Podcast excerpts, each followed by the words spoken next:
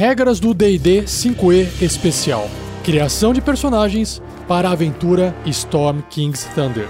Criando a personagem Crisalis com a jogadora Shelly. Regras do D&D 5e. Uma produção RPG Next. Bem-vindos a mais um Regras do D&D 5e Especial. Dessa vez com a Shelly. Shelly, tudo bem? Como você tá? Oi, gente, tudo bom? Eu tô com calor, mas tudo bem. Eu também tô. Fechei aqui a janela do quarto para não fazer barulho na gravação. Tô aqui. Se eu não fosse careca, acho que não aguentava. o calor sai, emana da cabeça, sabe? É, já tô em desvantagem, veja bem. Boa noite para todo mundo. Né? Bom dia ou boa tarde, depende do horário que você estiver ouvindo esse podcast. E a gente vai hoje, então, construir, montar, eu com a Shelly, na verdade, a Shelly vai fazer as escolhas, eu vou auxiliar ela na, no processo de construção do personagem para a próxima aventura do Tarrasque na Bota, que é a aventura Storm King's Thunder.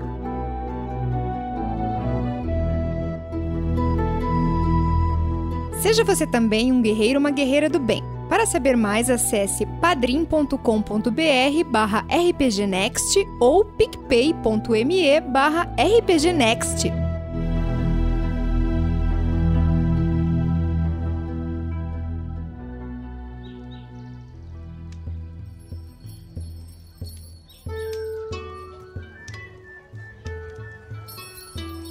Rodrigo Souza escreveu lá no YouTube, aquele momento que esperamos ansiosos. E o Pedro Alves, aê, começou! Beleza, pessoal? O Rodrigo Souza escreveu, boa noite. O Raisaki Machado também, Rafael França Rodrigues, Douglas Dreher. Dreyer. Jogando vídeo pra TV da sala, olha só, que legal. E o pessoal tá mandando boa noite lá. Olha só, o Rafael França Rodrigues é direto da Irlanda. Olha só que legal. Olha só, beijo pra Irlanda. Porra, que inveja. Ai, deve estar um friozinho tão bom lá. Queria. Olha lá, o Rafael França falou que tá frio e chuva, maravilhoso. Ah, é tipo Ai, Curitiba no frio. Bom pra ficar em casa. Só falta o frio em Curitiba. Aqui em Curitiba só não choveu hoje, porque tá assim, faz calor o dia inteiro, chega no final do dia, cai um, um pé d'água e aí fica Uhum. um pouquinho fresco e aí o ciclo se reinicia. Sim, aqui o Ó. pé d'água tá alagando a cidade. Tá uma beleza. O pessoal tá perguntando, Shelly. O Rodrigo Souza perguntou: será que veremos a Shelly com o clérigo? Não percam no decorrer da live. Será? O Douglas Dreher falou assim: valor insuportável no interior, Paraná. Ah, o interior é mais quente ainda, né? Calor, sim. Acho que Curitiba é a única cidade que faz frio anormal no interior do assim, no estado, né? E aí se sair um pouquinho de Curitiba já faz um calor infernal também. Uhum. Preparada aí pra começar? Eu tô tão preparada que eu quero até dizer que eu fiz lição de casa. O que, que é essa lição de casa? Ah, você tem algumas anotações. Sim, eu já anotei algumas coisas que eu quero no, no meu personagem. Essa história já estava pronta, a história Ah. dela. E foi com um áudio dessa personagem, um texto que eu escrevi de um monólogo dela, que eu entrei para RPG Next. Ah, aquele áudio que você mandou é, é daquela personagem? Vai ser essa personagem, sim. Ah, que massa! Assim, eu lembro do áudio é, vagamente, eu não lembro se tinha um Aham, nome, não, eu não, eu não lembro se tinha uma história. classe. É, eu lembro que Uhum. tinha uma interpretação, uma personagem falando. Ah, que legal, que Sim. legal, massa, massa, massa. Então, e é essa personagem foi, eu já tinha a história, já tinha nome, já tinha tudo pronto, classe, raça, tudo certinho.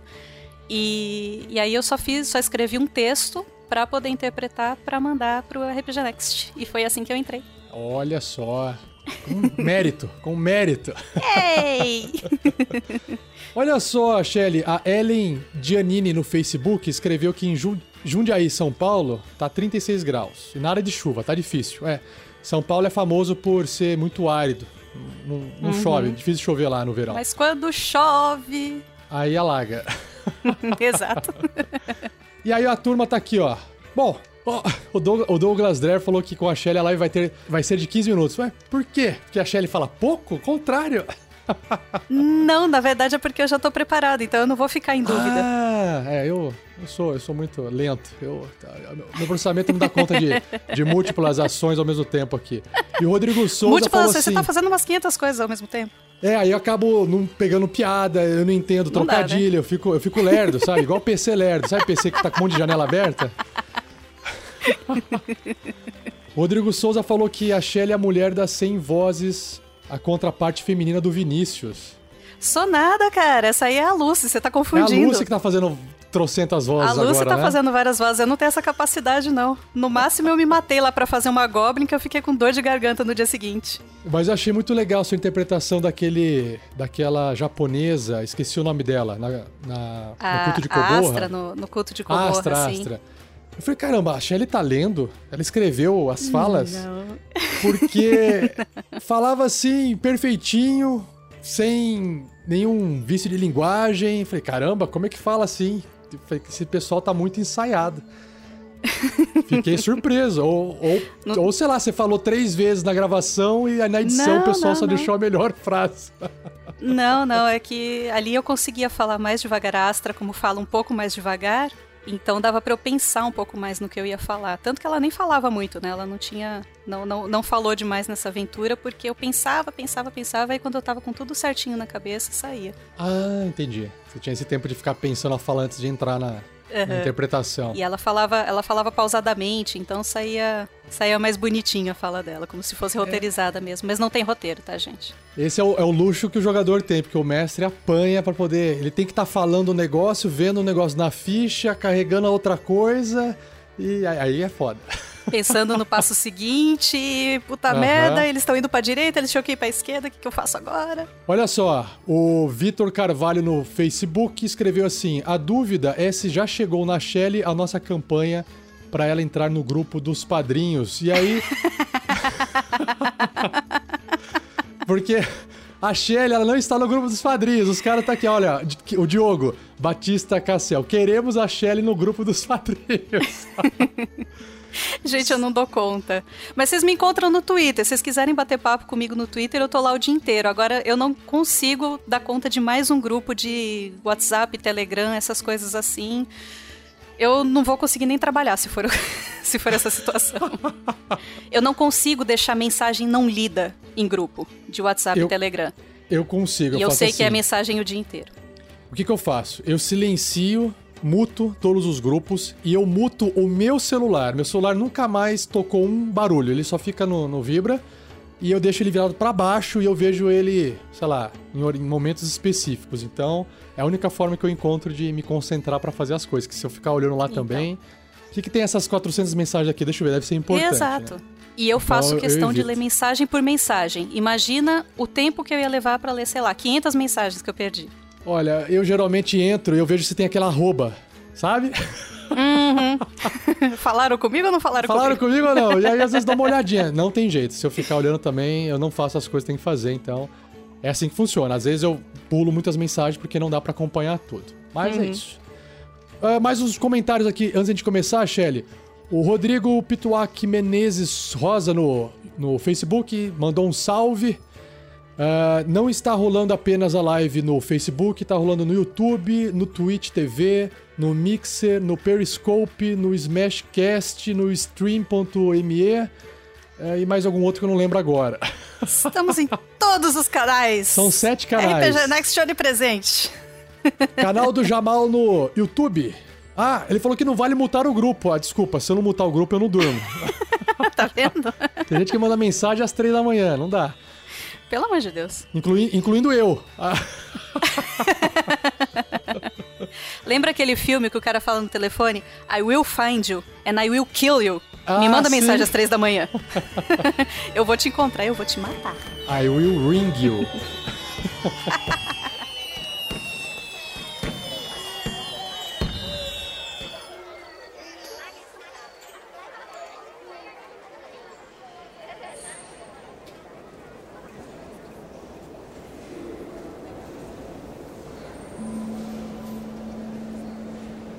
Então, pra quem já acompanhou as duas últimas lives, as últimas três, na verdade. Três. Eu não vou ficar aqui repetitivo. Nós vamos fazer o personagem da Shelly usando o character Mancer. E o primeiro passo, Shelly, é o seguinte: é a escolha da raça. Por que, que a escolha da raça é o primeiro passo, sendo que a classe ela tem um peso maior? Porque o seu personagem nasceu uma raça, certo? Sim. Então você pensa o que, que é, né? Qual que é a raça dele quando ele nasceu. Eu vou listar rapidamente todas elas. Se você já sabe qual é a raça, você só fala. Se você quiser obter mais informação sobre ela, a gente discute aqui. Tranquilo? Show. Uhum. Então nós temos Dragonborn, Draconato, nascido do dragão, é, nascido do ovo, né, propriamente dito, e uma aparência humanoide misturado com dragão. O anão, que é o dwarf, elfo, gnomo, meio elfo, meio orc, o halfling, que é tipo hobbit do Senhor dos Anéis, humano e o tiefling, que é a versão Hellboy fantasia medieval. Você já tem a escolha da sua raça? Sim, senhor. Qual? Ela vai ser meio orc. Nossa, que da hora. Meio orc. A grande pergunta que eu tenho curiosidade agora é: ela nasceu de uma mãe humana ou de uma mãe orc? A mãe é orc. A mãe é orc. Parabéns pro, pro corajoso, hein? Quando eu contar a história, você não vai dizer parabéns pra ele. Entendi. mas- Pode ter sido tipo beleza. um humano aprisionado pra procriação. Sei lá. Não, Só tô, tipo, só tô jogando aqui, não sei, não sei de nada. Vão colocando aí no chat também o que, que vocês acham. Quem sabe alguém acerta. Olha só, o Rodrigo Pimentel no Facebook tinha escrito assim: olha, faz um. um ref. Eu não sei se ele falou ref elfo, ref lin ou ref orc.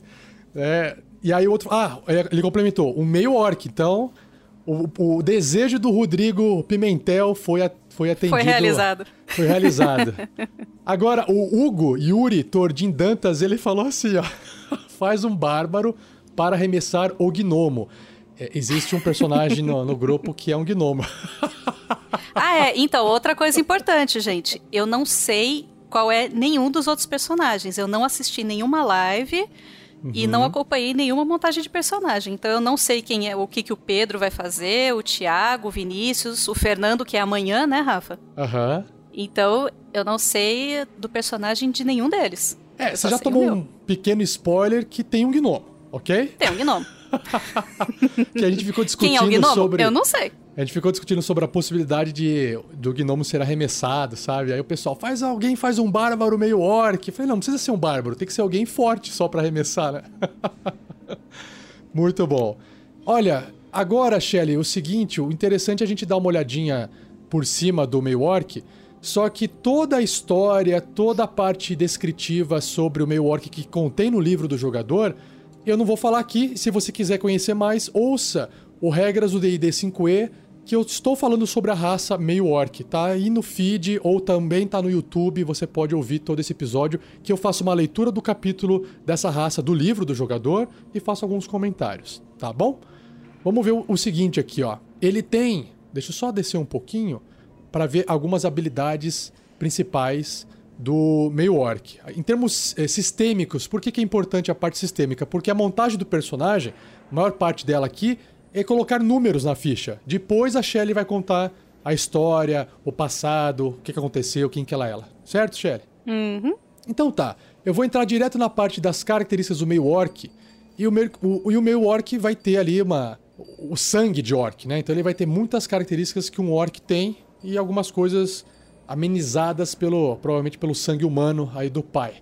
Então ele já começa com uma, um incremento de força em dois. Então tem mais dois de força, já Aham. sai mais forte que o normal. Além disso, constituição também tem mais um.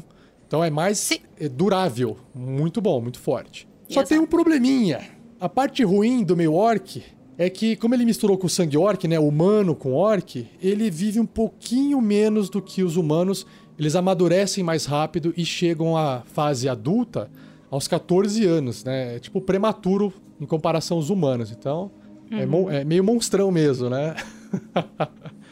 Sobre a tendência, o alinhamento, eh, geralmente a- eles tendem a ser mais caóticos por causa dos seus parentes orcs, né?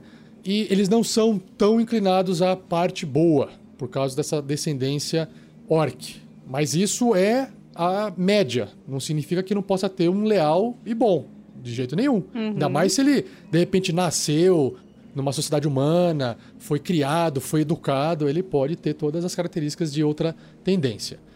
Sobre o tamanho, ele é mais fortão, mais encorpado do que um ser humano, pode atingir ali uma altura entre 5 a 6 pés de altura. 6 pés de altura dá 1,80m. Isso. Isso. Então é, é alto para os nossos padrões, uma pessoa alta, né? E ele tem ali um tamanho de jogo médio, ocupa um espaço médio dentro do jogo, para comparar com outras criaturas. A velocidade, a base de velocidade é de 30 pés, que são 9 metros, que é a velocidade padrão. E ele tem uma habilidade muito forte, que é a visão no escuro, a Dark Vision. Por causa do seu sangue orc, ele consegue enxergar. Quando tá escuro total, quando tá completamente escuro, ele enxerga como se fosse uma luz fraca. Uma luz de vela, uma penumbra, assim, luz da lua. E quando tá luz da lua ou luz de vela, ele enxerga como se fosse normal, até um limite de 60 pés, que são 18 metros, e aí ele enxerga tudo preto e branco nessa situação. Certinho? Sim. Uma outra característica é o Minicin, que é ameaçador. Então ele tem proficiência em intimidação. Basicamente, é natural ele chegar perto das pessoas e as pessoas se sentirem mais intimidadas. e a outra habilidade é o Relentless, é, Relentless Endurance. É como se fosse uma. Ele aguenta mais e não se cansa. O Endurance é uma resistência. É, Ele suporta mais coisas. Então, quando o meio orc ele é reduzido para zero pontos de vida, ele não é morto, né? Ele não, não fica na situação de estar morto naquela situação, né? Cai no chão e tá morrendo. Não, isso não acontece. Ele então, ao invés disso, cai para um ponto de vida. Então é fantástico isso. Ele volta pra um ponto de vida e ele fica estabilizado. Então não faz. Ele tá inteiro. é, ele teste... tá inteiro. Exato, ele, ele não faz teste de. Morte. É, como que fala? Salvamento Rafa? de teste morte. de morte em português? É, salvamento contra a morte. Uhum. Mas isso, isso é uma única vez, tá, gente? Não é que alguém vai bater, vai cair, vai voltar, vai.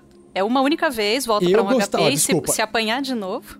Eu gostaria de ter essa habilidade uma vez no dia, que é o que ele tem. Uma vez no dia ele pode usar isso aí. Tá bom, é o suficiente, né? Ó, eu vou andar na rua, aí se um carro me depois? atropelar, eu fico com um ponto de vida e não acontece nada. Uma vez por dia, imagina. Uma segunda chance na vida por dia. Já tava Nossa bom. senhora, você só não pode receber dano massivo, que aí a morte é instantânea. Não adianta Sim. vir um, um prédio cair em cima de você, que isso não vai, não vai te salvar. É fantasia até certo ponto, né? Até certo ponto. Próxima habilidade é Savage Attacks, que são os ataques selvagens. Quando o meio orc ele acerta um acerto crítico, né? Causa ali um ataque com uma, uma arma corpo a corpo e sai um crítico, você pode rolar o dado da arma de novo, mais um dado extra para você somar um dano a mais. Então ele arregaça ali, acerta o crítico e ainda vai causar um dano muito mais alto. Imagina, Shelly, você ainda sacando a cartinha de crítico que vai ter. É, então. Você sabe que os meus críticos geralmente são falhas críticas, né? Então, Ah, é? isso aqui- essa habilidade eu não sei se vai ser muito usada por mim. Porém, tá Olha, aí. eu, eu não sei qual é a sua classe, né? Qual que vai ser a, a profissão, entre aspas, do seu personagem, mas dependendo da classe, ele tem uma chance de aumentar o crítico. Ou até quando chegar no quarto nível e pegar um fit, talvez dê pra aprimorar o crítico também com o fit. Então depende muito aí. Continuando, a- o idioma, né, as línguas que ele fala, o meio orc fala, é comum e orc. É isso, ele sabe já essas duas, eh, esses dois idiomas. E o orc, a linguagem, a orc, ela é, ela, ela usa o alfabeto anão. Olha só, só pra poder fazer briguinha com os anões lá. É, que- é Por- porque eles não têm um alfabeto próprio, eles são tão É, eles emprestam. incultos que eles não, não conseguiram criar um alfabeto próprio. A linguagem Sim. deles é praticamente grunhidos, né? Vamos combinar. Sim, ex- exatamente. E aí nós temos aqui um grudging acceptance. Uh, grudging acceptance. Acceptance é é de aceitação e o grudging eu Uhum. não sei agora exatamente o que que é. O grudging é, é meio que contra sua vontade, sabe? Tipo, tá, eu A gente vai- aceito, mas. Ó, é- é- aqui o texto acho que vai ajudar a explicar o que que é, a gente pode até traduzir melhor. Vamos ver aqui, ó. É, cada meio orc encontra a sua própria forma de ser aceito entre aqueles que odeiam os orcs. Então, alguns são reservados, tentando não tra- atrair muita atenção para eles. Alguns demonstram é, piety é pena, né? É, é, pena. E são têm um bom coração e demonstra isso em público para poder a, aumentar a chance de eles serem aceitos pela sociedade que odeiam orcs. Então, geralmente os meio orcs tentam fazer isso. E aqueles também que se preocupam com isso, né? Ótimo. Shelly, antes de a gente continuar então, Deixa eu só dar uma passada aqui pelo, pelos comentários. Vamos ver aqui, ó. O Rodrigo Souza comentou no YouTube que o pai, no mínimo, foi usado como touro reprodutor. É o que ele tá achando. Você também tá achando isso, Rafa? eu também, mas eu não achei é, essa, essa palavra. Essa foi a sua né? ideia. É, eu não, eu não pensei no touro. uhum. O Edberto Júnior escreveu assim: Tequila proporciona histórias dessa aí. no Facebook, o Virgílio de Melo Vinciguera, Vinciguerra, acho que é assim que fala. Ele escreveu assim: Eu acho que o pai da Mayork perdeu uma aposta em uma taverna e teve que enfrentar a mãe dela. KKKK. no YouTube, a Cliácia Micaele de Vasconcelos. Ainda não jogo. Estou no início do descobrimento do RPG. Escuto os podcasts do livro do jogador e o jogo parece ser bastante interessante. Parabéns pelas narrativas que são ótimas. Que legal. Clia, é, Cliácia, isso mesmo, Cliácia. Que nome diferente. Cliácia, obrigado. É, acompanha a nossa live dessa aventura, se você puder, que a gente vai estar tá jogando ao vivo, aí você consegue ver como é que joga RPG, né? Isso vai ajudar você também aprender a jogar as próprias aventuras depois. Deixa eu ver se mais uma coisinha aqui. O Douglas Dreher falou que poderia ser meio orc, meio anão e deu risada aqui. Hahaha. Pô, poderia, poderia ser meio orc, meio anão. O Lisbino Carmo escreveu: Aê! Dálio Nicolas! o Diego Vilas Boas no Facebook. Pessoal, curto muito o trabalho de vocês. Parabéns.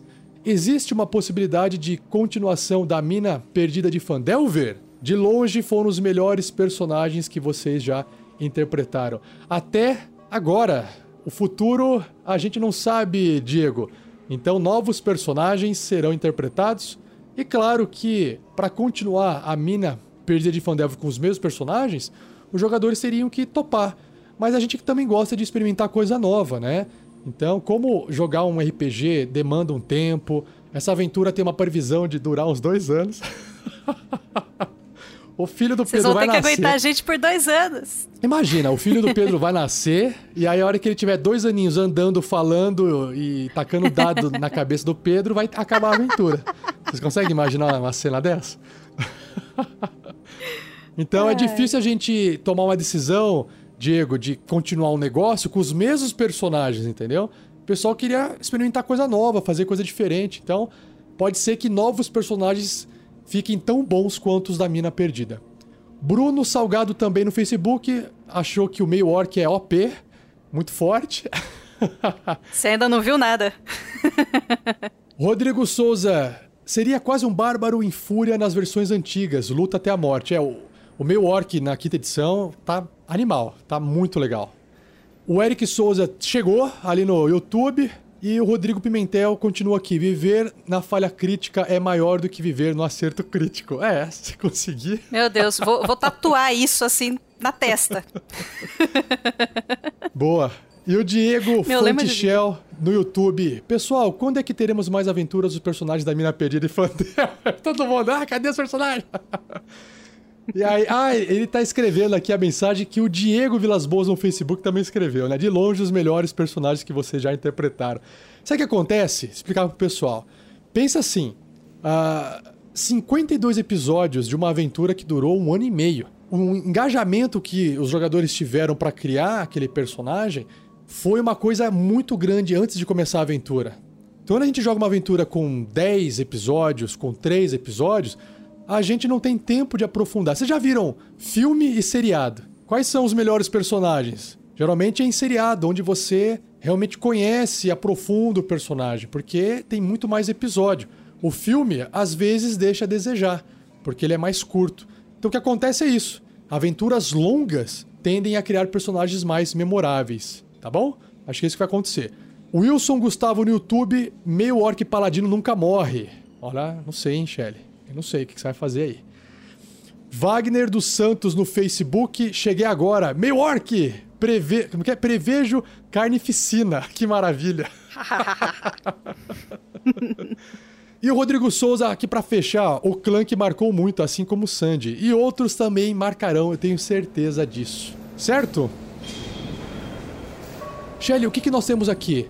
Uma grande discussão que eu tive com o Thiago na última gravação que era sobre a tendência, o alinhamento. Você tem que escolher o alinhamento do seu personagem, que são nove opções. Vai variar entre a combinação entre leal, neutro e caótico, bom, neutro e maligno. Você já tem uma noção do que, que é o seu alinhamento? Tem dúvida? Já tem uma escolha bem certinha? Como é que tá? Não, na realidade é assim. É... Eu gosto de criar personagens que, que tenham alguma, algum, algum problema ou alguma dúvida, inclusive com relação ao alinhamento, e eu, que, eu gosto de deixar meio que em aberto a, a tendência. Então eu geralmente começo no neutro, Uhum. e aí conforme a história vai se desenrolando e conforme o, o personagem vai tendo que enfrentar algumas escolhas, eu, eu queria até ver com você se, se é possível, se você é o tipo de mestre que aceita essa mudança de alinhamento. Inclusive você dizer, olha, você está indo para um lado mais cruel, você está tá, tá se alinhando mais caótico, talvez. Com certeza, Shelly, com certeza. Ah, se a gente for pegar assim a nossa evolução, eu digo assim, o desenvolvimento do ser humano. Quando a gente é mais adolescente, a gente tem uma tendência mais caótica, sem dúvida. A gente experimenta as coisas, a gente não pensa nas consequências. A gente vai amadurecendo com o tempo, a gente vai percebendo que a gente às vezes tem mais a perder e começa a ser um pouquinho mais menos caótico. Alguns não mudam nunca, mas é normal. Eu acho que principalmente entre o caos e a lei é onde a mudança ela ocorre mais. Sobre a questão Sim. entre a bondade e a questão de a pessoa ser mal, talvez isso venha mais da educação eh, inicial, né, da, da criação. Então, se você foi criado por uma pessoa que te ensina a ser mal, pode ser que você seja mal. Mas às vezes você tem um bom coração e uma pessoa, mesmo te ensinando a ser mal, você não é mal. Você não aceita aquilo. Você até pode fazer maldade, mas aquilo te incomoda. Você faz contra gosto. Então, eu acho que no, no, no eixo caótico leal é mais fácil de alterar. E no eixo entre bondade e maldade, eu acho que é uma coisa um pouco mais difícil. Tá? Você é bom e virar mal da noite pro dia, você pode fazer uma maldade, Não, não mas ser uma pessoa má que passa a ter prazer em fazer maldade, só se você bateu a cabeça, caiu uma magia em você e mudou, é, tirou um Uhum. crítico. Uma, tem umas cartinhas de crítica que acho que pode alterar, se não me engano, eu, a hora que eu criei, alterar um pouco o seu alinhamento para justificar uma Caramba. pancada forte na cabeça. Que acho que é legal, porque aí o jogador tem que interpretar diferente o personagem, sabe? Então, eu, eu sou aberto, sim, não tem problema nenhum. É, tendo uma justificativa, tá, tá tudo dentro. Beleza? Posso, Beleza. colocar, posso colocar neutro, então? True neutral. Eu vou ler aqui rapidinho o neutro no livro do jogador. Ele diz assim, ó: é a tendência daqueles que preferem manter distância de questões morais e não tomar partido, fazendo o que aparenta ser melhor conforme a situação. Então faz sentido o que você me falou. Conforme a situação, você vai tentar se ajustar e fazer o que você acha que é certo ou errado. Beleza. Deixa eu ver se tem mais uma coisinha aqui. Bom, a gente já explicou todo o meio orc e já colocamos o seu alinhamento. Próximo passo é a classe. Tá preparada, Shelly? Sim. Antes de eu mudar aqui, deixa eu ver se tem mais algum comentário, aproveitar aqui que deu essa pausa.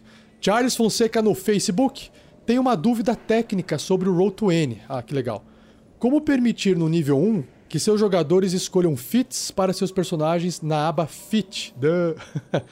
É, Charles, é o seguinte: só pode escolher fit no primeiro nível se você for humano variante. Se a raça do seu personagem for humana variante. Senão, não tem como escolher fit, ok? Agora, se você quer inserir um fit forçadamente, ignorando essa regra do Character Mancer, a hora que você criar o personagem, você entra lá na ficha e adiciona um fit manualmente, não tem problema nenhum. Mas vai deixar bem eh, desbalanceado o personagem, é muito forte, tá? O Pedro Alves no YouTube, caraca, vou ter que acompanhar a live de dentro do Uber. não, cara, você não é orc. sim. Você não é meio orc. Se você bater o carro, você não vai ficar com ponto de vida, você vai ficar com zero. Então toma cuidado. Não, mas não é ele que tá Ah. dirigindo. Quem sabe? Ele só tá Ah. indo pra casa. Ah, mas o Pedro Alves. Ou ele pode estar dirigindo. Eu- é, é que a hora que ele falou assinando Uber, eu entendi que ele dirigia, fazia Ele Uber, tá? Mas dirigindo. é, né? Porque senão ele, só poderia tá falar que ele. É, ele poderia falar assim, eu vou ver a live no banheiro, na academia, programando. Ele falou no Uber, associei que fosse dirigindo. dirigindo. O Rafa só pensa em trabalho, não tem jeito. é, não tem jeito. Também é o trabalho que dá pra preparar isso aqui, tem que gostar. Eu imagino. Rodrigo Souza. Shelly vai jogar de Uruk-hai. Sauron Saruman approves. E o Charles Fonseca voltou aqui, ó. Não, não, não, não, não, não quero fugir da regra. Respondidíssimo. Beleza, Charles, é isso aí. Vamos lá. Classe. Shelly, temos uma lista de classe. Vou ler rapidamente. E aí você vai me falar o que, que você escolheu, tá bom? Yep. Bárbaro, bardo, clérigo, druida, guerreiro, monge, paladino, patrulheiro, ladino, feiticeiro, bruxo e mago. E eu escolhi, porque é a história dela, um paladino. Olha, meu Ou seja, como foi dito, não vou morrer nunca. é verdade, caramba, é muito forte. Meio orc paladino fica muito forte. Inclusive, se eu não me engano, eu não consigo ver aqui. Eu acho que a ilustração do paladino no livro Uhum. do jogador é um paladino meio orc, não é? É um meio orc, é. É um homem, não, um macho, mas é Aham. um meio orc. Sim. Nossa, e é bonitão assim com a armadura e a postura dele é muito massa, né? A ilustração. A busca da full plate nessa aventura vai ser minha, gente. Não vai ser do Clank. Da double, double full plate. full plate em cima de full plate. Você vê que a gente não sabe o que, que o Fernando vai fazer, né? Então, né? É, a gente vai ter umas brigas se for assim. o Wilson. Prepara a lute aí, Rafa. Tá bom. O Wilson Gustavo ficou empolgadão e escreveu: Yay! Vamos ver aqui então um pouquinho sobre o Paladino. Ele tem também o texto explicando sobre o que é o Paladino. E eu achei a imagem aqui para vocês que estão na live. Vocês conseguem ver essa ilustração do Paladino. Olha só que massa. É uma full plate que tá vestindo. Tem até um cabelinho preso ali, ó. Tipo uma trancinha atrás do cabelo. Dá para ver os dentão dele de meio orc, a orelhinha meio pontuda. Um puta escudo, uma puta espada. E é um, é um paladino de respeito aqui, ó. Meio orc, ó. Bonitão. Beleza. E quem quiser conhecer mais sobre o paladino é só ouvir o regras do D&D 5e sobre a classe paladina. Vamos começar agora diferente essa parte da classe. Shelly, olha só. Proficiências. Proficiências significa que o seu personagem teve treinamento e ele sabe manusear alguns objetos, armas ou utilizar armaduras. No caso, o paladino sabe utilizar armas simples e armas marciais. Então já está marcado aqui. Sobre as proficiências em armaduras, aí é overpower mesmo. Todas. Armadura leve, armadura média, armadura pesada e escudo. Então tudo, pacote completo. Aham. que tá incluso aqui, sabe usar tudo. E você tem que escolher para o seu personagem duas skills, duas perícias, duas habilidades que ele desenvolveu, que ele aprendeu e é um pouquinho né, melhor do que a média. Entre elas, nós temos aqui atletismo, insight, a intimidação ele já tem, porque ele é meio orc. Aí nós temos medicina, persuasão e religião. São duas. Eu já escolhi, na minha lição de casa, Ó, é, é porque a quando a gente escolhe o background também tem outras proficiências. É verdade. Então eu, eu fiz isso pra conseguir encaixar tudo.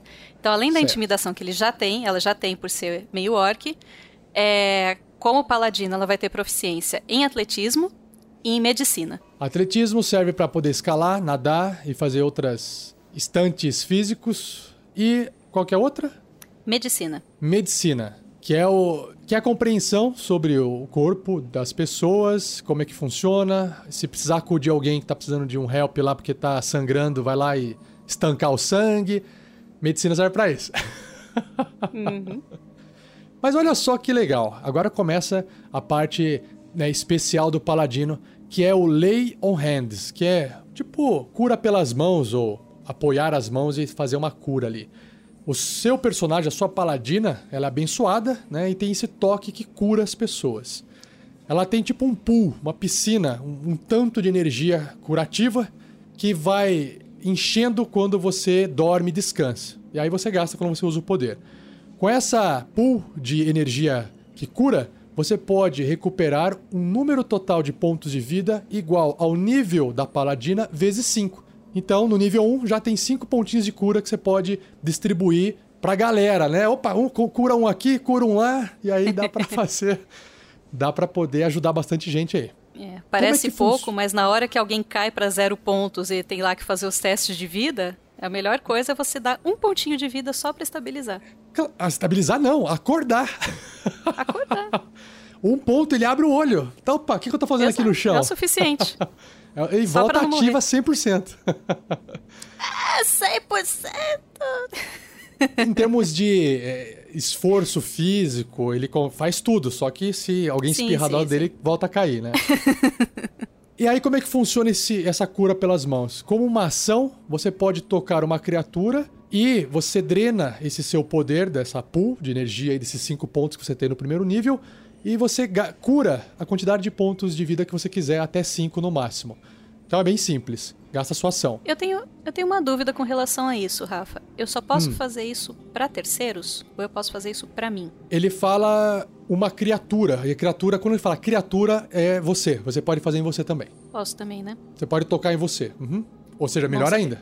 Ele fala assim também: de forma alternativa, você pode gastar 5 pontos dessa sua piscina de, de cura para curar o alvo de uma doença ou neutralizar um veneno que está afetando ele. Então você torra toda essa toda a sua energia de cura e aí se ele tiver doente, tipo Jesus, sabe?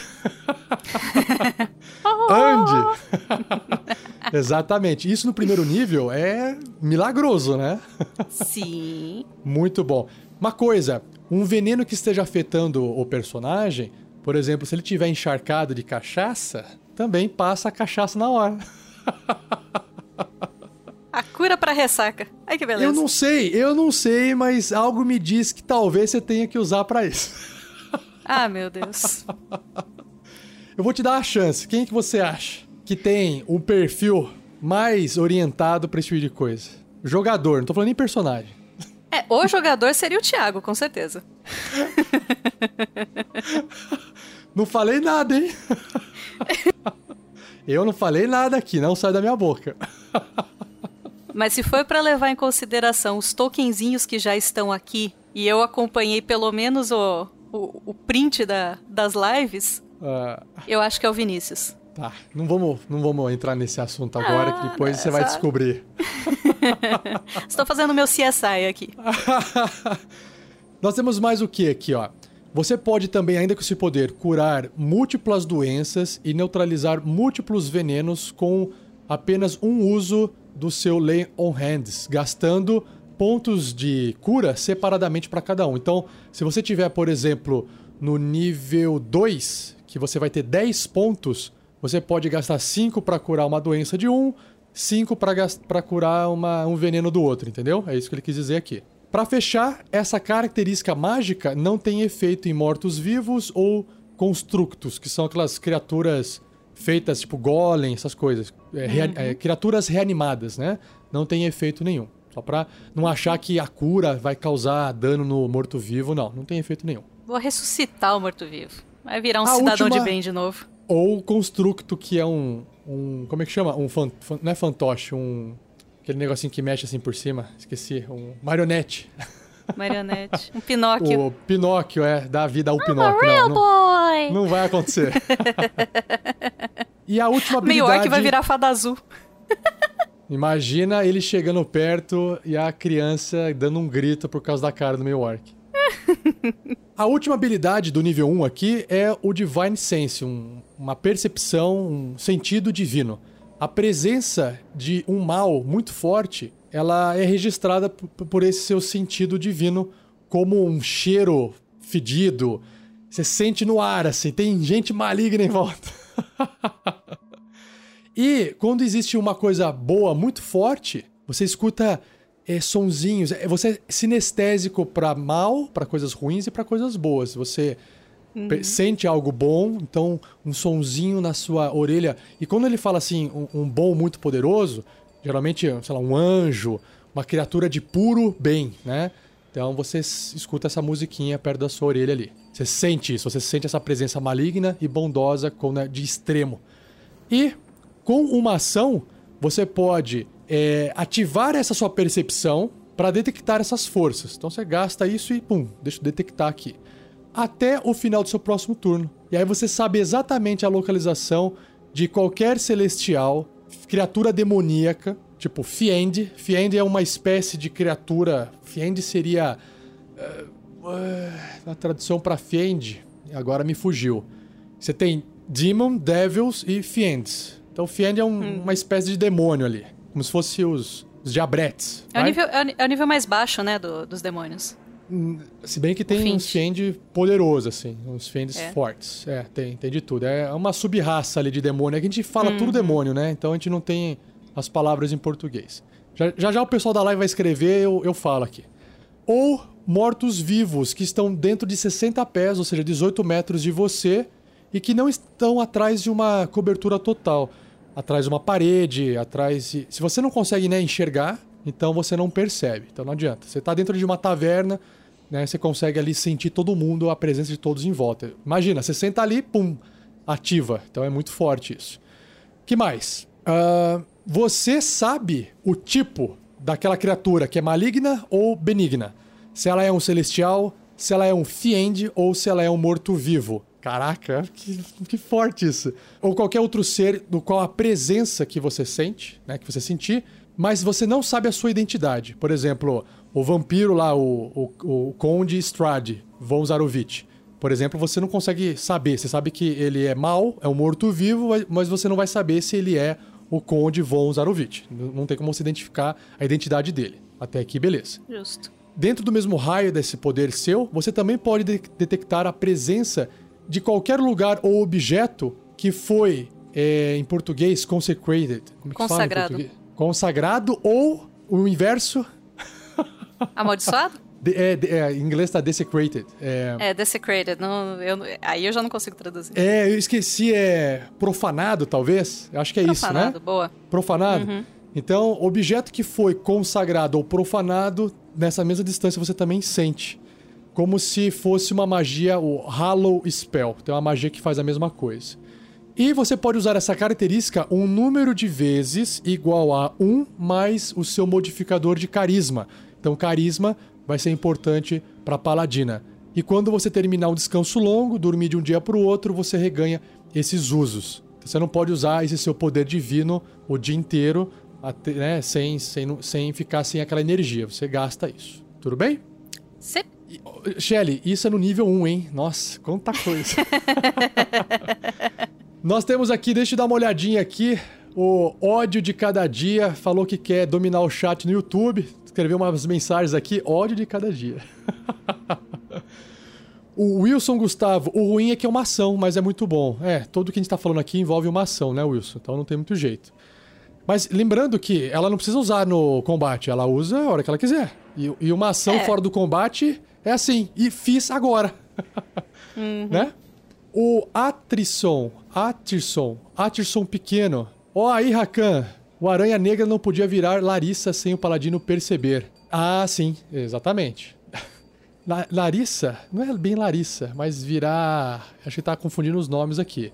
Mas deu pra entender. Daria pra sentir o mal do Aranha Negra, é isso que ele quis dizer. Deixa eu ver que se tem mais alguma mensagens aqui. Ah, o Rodrigo Souza complementa no YouTube. Os Slads, ou Slads, são fiendes. É tipo um sapão é, humanoide grande, forte, né? Criaturas das trevas seria o correto, esse fiend, criaturas das trevas. O ódio de cada dia escreveu também assim: Rafa, seguinte, criei uma aventura tematizada em Dragonlance, onde um grupo de pagode de bardos está fazendo uma turnê pelo continente enquanto cantam e tocam, fazem missões pelo rei. Ô, Shelly, eu vou te dar só uma dica. Por que, que você acha que esse assunto de pagode de bardo surgiu? O que, que você acha? Bom, deve, deve ter um bardo na, no grupo. Ou tem alguém com uma ideia. Quem que você acha que tem essas ideias de pagode? Pagode, cara. Eu vou ter que chutar o Thiago de novo. Que inclusive ele falou que estava sendo reprimido no grupo porque ele falava disso, as pessoas reprimiam ele. Isso É, que Thiago. vocês só estão vendo ele escrevendo no grupo. Imagina se ele mandasse áudio. Que ele Às gosta vezes de ele manda. cantar, viu? Às vezes ele manda e manda cantando. é. Mais um motivo pra não participar do grupo. E o. e, é. E o Eric Souza, ele escreveu que o, o Fiend pode ser encapetado também. Encapetado. Encapetado, pode ser. Vamos ver aqui então agora. Vamos para suas habilidades, Shelly. As habilidades ou atributos são o que define a sua parte física e social, né? Força, destreza, constituição, inteligência, sabedoria e carisma. Eu vou selecionar o modo de compra por pontos. Você vai ter 27 pontos e a gente vai distribuir esses pontos entre essas seis habilidades. O paladino, a classe paladino, sugere que você invista mais em força e mais em carisma. E para você utilizar as habilidades mágicas do paladino, o que vai fazer é, força frente a isso é o carisma. Então, agora é com você. Você vai poder escolher um desses seis atributos: força, destreza, constituição, inteligência, sabedoria e carisma. E você vai falar assim: Rafael, eu quero entre 8 e 15, sei lá, carisma X, sabedoria Y. E eu vou marcando. O valor máximo aqui é 15, só que aí vai somar também qualquer valor que a sua raça meio orc tem de melhoria nos atributos. Uhum. Você já tem uma noção? Não, isso daí não, porque eu achei que ia rolar dados. Senão Eu não já teria rolo feito dado. essa matemática É, antes. Eu não rolo dado para evitar um desbalanceamento muito grande, tanto para a parte negativa quanto para a parte muito forte. Como nós temos cinco jogadores e vocês são geralmente pessoas que pensam bastante, planejam antes de jogar, como vocês podem ver nas aventuras que eu mestro, o mestre sempre acaba se dando mal. Então, o personagem aqui com esse controle de pontos, ele vai ser um pouco mais limitado se fosse comparado com a rolagem de pontos que você tirou valores mais altos. Mas não é, ele não é aleatório, tá? Porque se você de repente fala assim, eu quero criar um paladino, vou rolar pontos, vou rolar os dados para carisma e você tira um, um em um, três em carisma. Todos os seus poderes de paladinos, quase todos eles não iriam funcionar. E- você entendeu? Então ficaria bem desbalanceado o personagem. Então Mas eu você tenho pode falar. 27 pontos, é isso? É, os pontos não são lineares, ou seja, quanto maior o valor do atributo, mais pontos você vai gastar para aumentar ele. Então não se preocupe com isso agora. Só fale assim: eu quero. Coloca aí tanto de carisma, tanto de força, eu vou colocando aqui e a gente vai ba- eh, balanceando e construindo junto. Vamos lá, então o mais alto tem que ser força, né? Fo- eh, Ele sugere É força e carisma que você Força tem que se dedicar. Força e depois. carisma. Exato, então seriam os dois mais altos. É, um valor mediano é o quê? 10? 10 é, não fede nem cheira. Não fede nem cheira, então tem que ser Porque mais. ele não te dá bônus. Não te dá bônus, mas Aham. também não te dá penalidade, entendeu? Seria o 10. Certo. Ah, é, é número ímpar que a gente ganha um pontinho a mais ou é número par? Número par. Número par. Então. A gente já vai contar com, com os bônus do, da raça ou não? É, se você depois? falar assim, vamos supor que você fale assim, ah, eu quero 12 de força, ele vai ter 14. É ele já isso vai calcular. Entendeu? Aham. Então vamos colocar isso. Vamos colocar. Na verdade, depois a gente pode mudar, né? Vamos colocar 14 Pode. de força. Tá, eu coloquei 14, ele gastou 7 pontos e ficou com 16 de força. Ah, certo. Ah, 12 de, de carisma. 12 de carisma, ele mantém os 12 no carisma. E que mais? Uma coisa, com 12 de carisma você tem um bônus de mais um. Então todas as habilidades do paladino que dependem do carisma, ele fala assim: "Ah, você ganha mais tanto para cada ponto de modificador de carisma". Ele tá considerando esse mais um.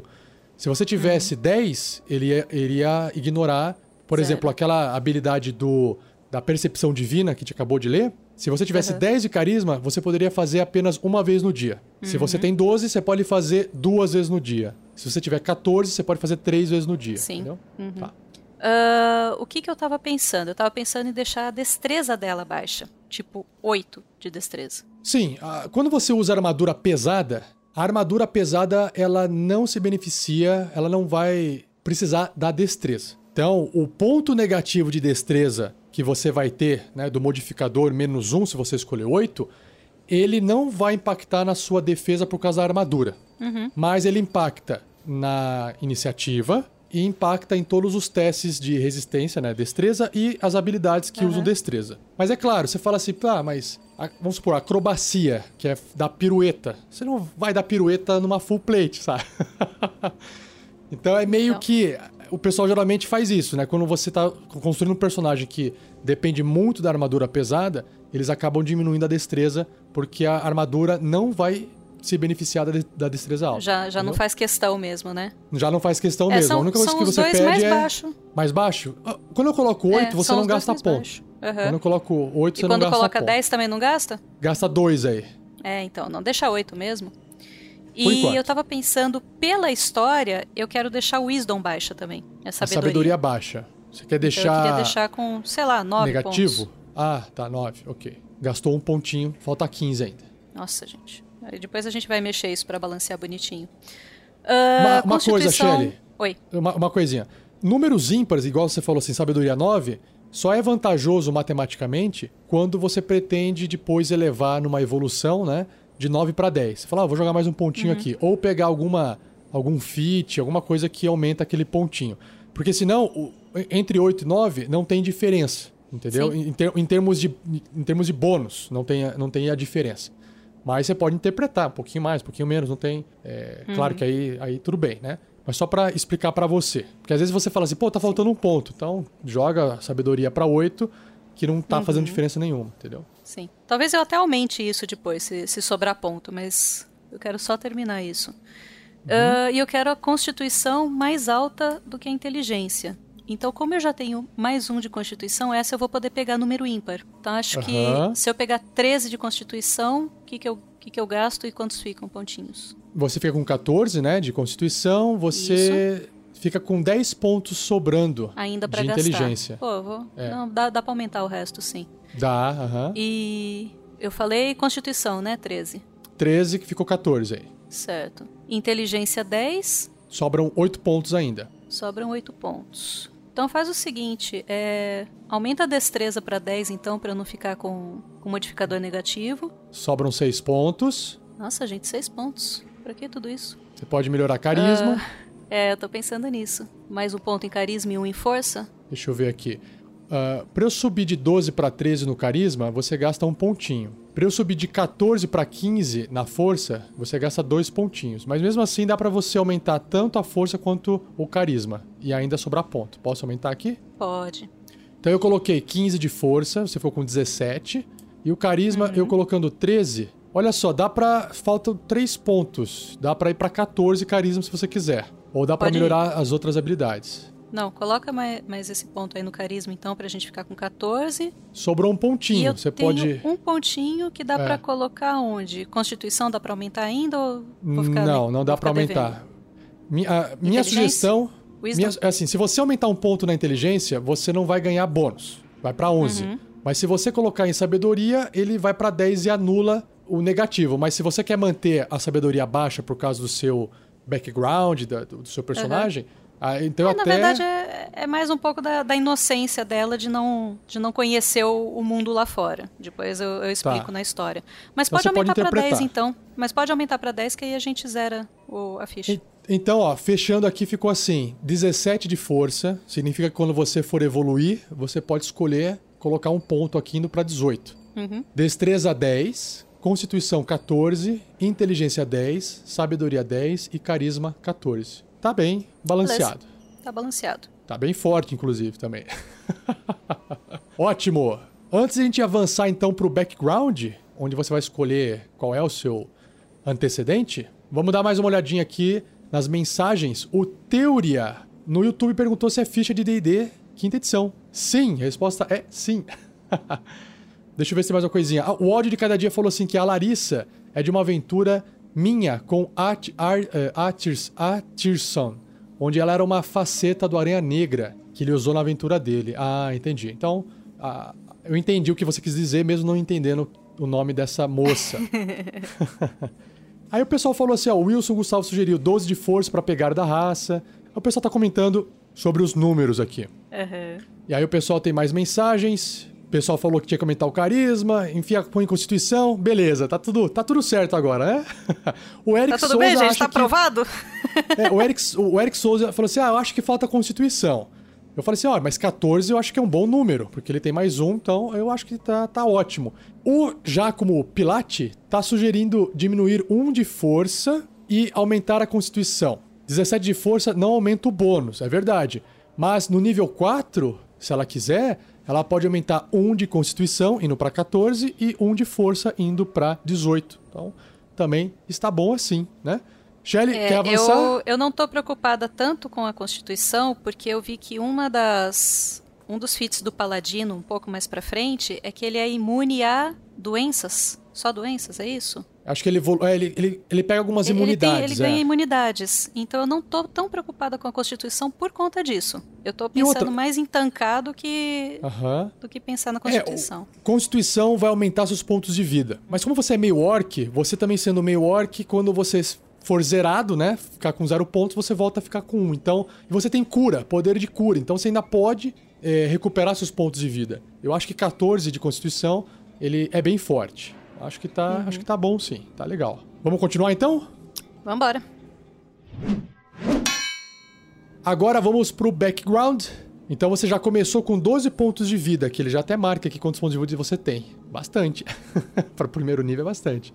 Claro, se alguém descer uma machadada em você, você, você cai numa só. Shelly, nós temos uma lista de antecedentes e passado que vai, né, ajuda você contar um pouco a história do seu personagem antes dele até virar paladino. Né, o que, que ele era antes. Ou a partir do momento que ele virou paladino e saiu pra vida. Então depende muito do que você quer construir pro seu personagem de passado. Então eu vou ler de novo aqui para você e você me diz se você já tem uma escolha. Nós temos o acólito, charlatão, criminoso, o artista, que é o entertainer, a pessoa que entretém as pessoas, o folk hero, que é o herói do povo, gladiador, artesão da guilda, o mercador da guilda, o eremita, o cavaleiro, o nobre, o forasteiro, pirata, o sábio, o marinheiro, o soldado, o espião e o órfão. Você tem já uma escolha Tem, ou você não chegou? Eu acho, eu acho que eu já deixei até meio, meio claro quando eu escolhi a música, né? É o Acolyte, o acólito. O acólito, que é a ideia do personagem que teve um- uma vida de não de servidão, mas serviu num templo, serviu alguma religião, ajudou algum padre, foi coroinha, sei lá. Tem uma, uma ligação com o panteão dos deuses, algum deus, alguma coisa assim. Uhum, Então ele tem essa ligação com, o- com o mundo dos deuses, certo? sim. Quem quiser também saber todos os detalhes sobre o acólito, também tem um regra do D&D 5e falando sobre os antecedentes, tá bom? Então eu não vou me aprofundar aqui, porque aí a Shelley vai contar a história do personagem dela e a gente vai entender melhor. E como acólito, você passou um tempo estudando, Shelley. A paladina passou um tempo estudando e ela aprendeu línguas, idiomas, que são dois, você tem que escolher. Além Nós do orc uma- e do normal. Além do orc e do comum. Do você comum, tem mais dois mais idiomas. Entre eles pode ser, eu vou falar aqui pra você, ó. O abissal, que é o idioma que os demônios caóticos falam. Celestial é dos anjos e criaturas dos, dos planos celestes lá. Deep Speech, um linguajar das profundezas que Beholders e Mind Flyers, que são devoradores de mentes, falam. Dracônico, anão, élfico, a língua dos gigantes, gnomo, goblin, halfling, infernal, é uma língua também de demônios, só que os demônios leais, aqueles demônios que são mais ordeiros, não um demônio meio caótico que sai destruindo tudo. Mais ou menos, geralmente os, os devils comandam às vezes os, os demons, mais ou menos assim. N- nem sempre, né? Mas é, é diferente, eles se separam lá no, no, no reino dos infernos lá. Sim. Primordial é tipo uma língua de criaturas que foram criadas no começo do mundo, assim, sabe? Língua de deuses, essas coisas. Sylvan é um idioma de criaturas do mundo das fadas. E Undercommon é do pessoal que mora lá no Underdark, embaixo da terra. Uhum. Você tem que escolher duas línguas que o seu personagem estudou por algum motivo enquanto ele estava tendo a vida de acólito dele. Uhum. É, essa parte eu confesso que eu não tinha não tinha pensado muito a fundo, porque a inteligência dela não é lá essas coisas. Então, eu tava querendo realmente colocar é, duas línguas controversas, tipo celestial e infernal. Só que eu Aham. sei que o celestial, pelo menos, é uma língua muito difícil de aprender. Então, Olha, eu não é sei se a dificuldade, a dificuldade, ela, como você tem um vínculo com criaturas dos planos superiores celestiais, essa dificuldade ela pode ser facilitada, porque o paladino ele recebe o poder através do seu deus. Uhum. Então, eu não vejo uma dificuldade, porque geralmente você não é nem você que às vezes escolhe ser paladino, é o, o seu deus que resolve te dar poder para você atuar em prol das causas que o seu deus gosta de atuar. Então ele te concede esse poder. Então nada mais do que nada mais justo de você ter facilidade em aprender celestial. Isso não seria um problema também, se for Uhum. pensar dessa forma, entendeu? Sim, essa era a minha dúvida. Então, se eu puder. eu- Porque eu Pode. estava disposta a trocar sim. Ao invés de duas línguas, aprender só o celestial e não duas línguas. Não, mas Se tá na você lista. melhor. Você pode aprender celestial Mas se e você outra quiser que eu língua. aprenda, então eu quero o celestial e o infernal. E o infernal. Ótimo. Exato. Beleza. E aí. Por os motivos termos- acadêmicos, tá, gente? Por os motivos acadêmicos, tá certo? E o- tá escrito no mesmo livro, basicamente. O Celestial fala do infernal, né? Palavras infernais, como é que se comunica. Sim, Se você quiser enfrentar inimigos infernais, é importante saber a língua deles para poder entender o que eles estão falando, o que eles estão planejando, né? Sobre as perícias, as habilidades, você também adquiriu a religião, né? você estudou religião, então você conhece mais profundamente sobre a religião e você tem um insight. Você consegue sacar melhor se as pessoas estão mentindo. Acho que de tanto que você recebeu pessoas e ajudou ali, você aprendeu a lidar né, com pessoas e você já saca ó, com mais facilidade se aquela pessoa tá mentindo ou não. Ela foi fazer uma. Sabe como é que chama aqui? O confessionário? Olha. Já virei padre, gente. Eu pequei. Não, às vezes você pode estar só de butuco escutando, né? Eu pequei. Ó, tá falando mentira. Fofoqueira, né, padre? Fofoqueira. Você tem. Isso é tudo parte do seu passado ali enquanto você era coroinha, sei lá. Outra característica do seu passado de acólito se chama Shelter of the Faithful é, abrigo dos fiéis. Como um acólito, você comanda o respeito daqueles que dividem a fé com você. Você pode atuar cerimônias religiosas, conduzir cerimônias religiosas do seu Deus. Você e os seus companheiros de aventura podem esperar receber cura gratuita e cuidados no templo ou é, shrine, que é altar, ou também é um tipo de templo, né? É um templo, sim. também é outro tipo de, de templo. Ou qualquer outra presença que foi montada ali para sua fé. Só que, no entanto, você precisa fornecer materiais componentes que são necessários para magia. Aqueles que compartilham da sua religião irão te dar suporte, né, com esses materiais, do tipo, ó, tá aqui um pouquinho de material, tal, tal, tal. Vão suportar você, mas apenas você, para você manter um estilo de vida modesto.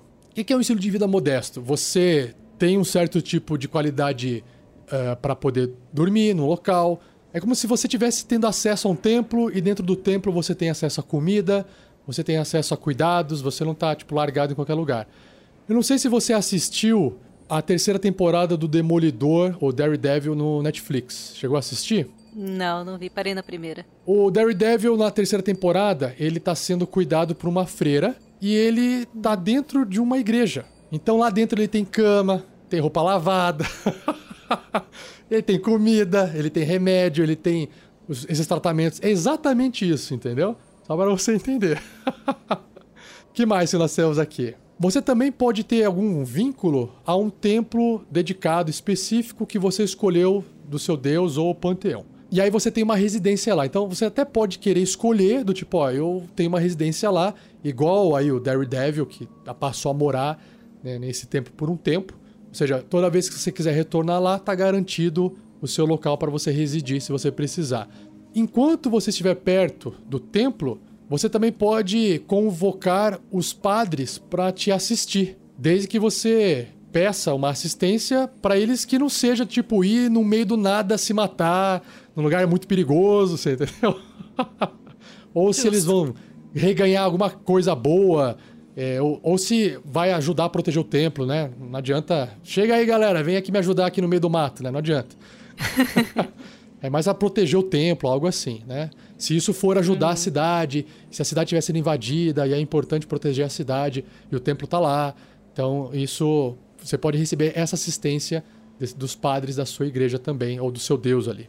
Ou seja, tem muita coisa vinculada ao seu passado que pode acabar te ajudando, certo? Beleza. Isso né, eu leio aqui pra você, pra você também entender o que, que é o background e ajudar também, às vezes, a fechar algumas pontas soltas que você não sabia como fechar na história do seu personagem. E pra poder completar essa parte do background, a gente agora escolhe quais são os traços de personalidade, qual que é o ideal, qual que é a ligação, o vínculo que a paladina vai ter e a falha, porque ninguém é livre de falhas, né? No caso dos traços de personalidade, você vai ter duas opções. E aí você vai poder escolher qual que você vai querer. Tudo bem? Duas? Duas opções, aham. Eu anotei aqui que eu queria número 8. Você já tem a número 8? Deixa eu ver qual que é a número 8 sim, aqui. sim, a sim. última. Eu, eu anotei por número porque era muita frase e eu não ia conseguir escrever tudo, então eu só anotei os números. Deixa eu ver aqui. Como tem algumas palavras que eu me engasgo na hora de fazer. Que eu tô fazendo uma leitura, tradução simultânea. Então, às vezes, a gente Aham. dá uma engasgada. Eu tô Rafa é abrindo fera, aqui. gente. Vocês estão achando o quê? Deixa eu ver. Eu vou nessa parte do- dos traços de personalidade, às vezes ele usa uns linguajar um pouco mais coloquial e aí às vezes fica um pouquinho mais difícil de traduzir. Eu só deixo abrir aqui no, no português, caso eu não entenda na tradução direto, eu, eu, Aham. eu vou pro português. Assim, independente da sua escolha, eu vou ler todos porque você vai ter que escolher mais um.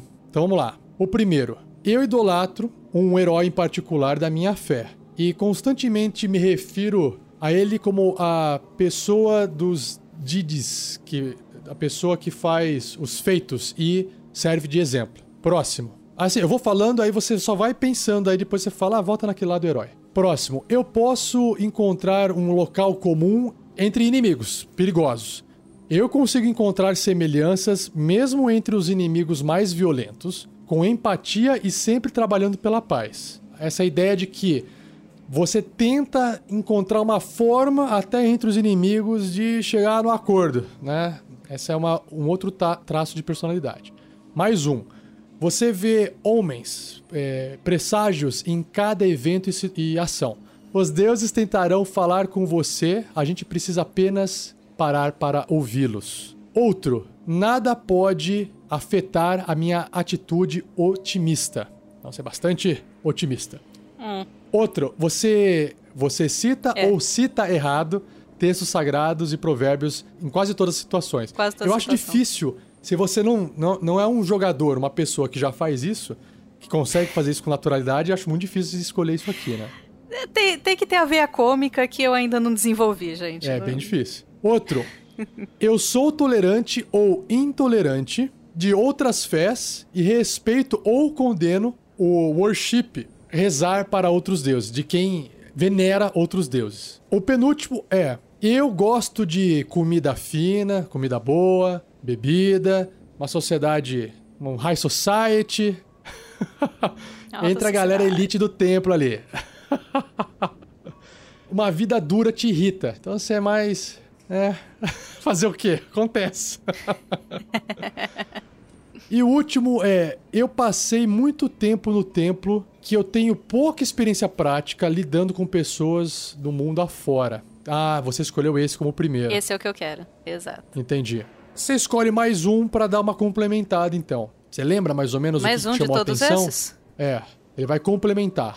Ah, aí vai ser o, o sexto. Eu sou tolerante a outras fés e respeito a, a veneração de a outros deuses. Perfeito. Você tolera. Aí, como tem esse intolerante, depois eu edito e tiro essa parte. Exato. Eu sou tolerante e respeito. Agora, o seu ideal. Dentro dos ideais, que são seis, nós temos os ideais já focados por o alinhamento. Como você está dentro de neutro, nós temos aqui um alinhamento que serve para todos, mas neutro também atende qualquer tipo de ideal aqui, não tem problema. Você já tem alguma escolha? Bom, eu vou ler todos pro Tenho pessoal da.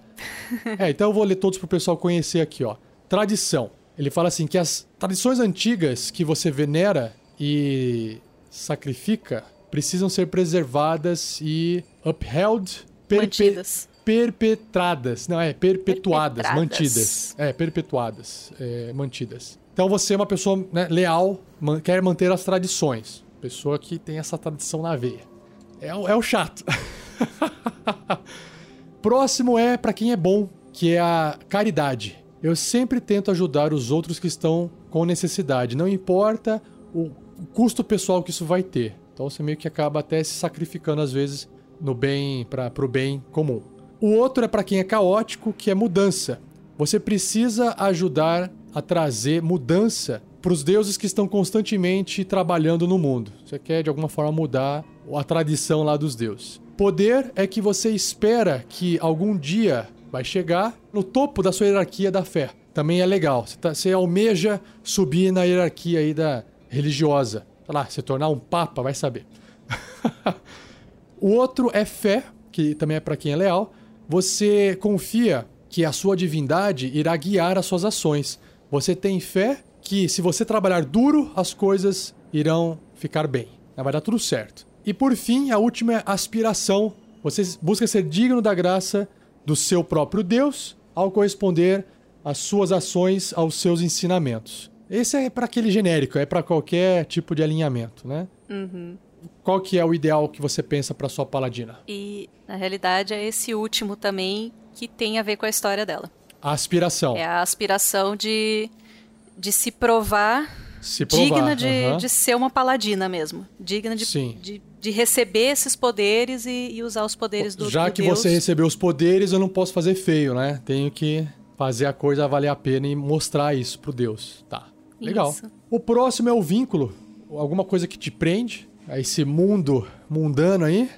Primeiro, eu morreria para recuperar uma relíquia antiga da minha fé que foi perdida há muito tempo atrás. Tá. Próximo, algum dia eu irei obter vingança da hierarquia de um templo corrupto que me acusou de ser um infiel, um, Um herege. um, her- um herege, herege, exatamente, um herege.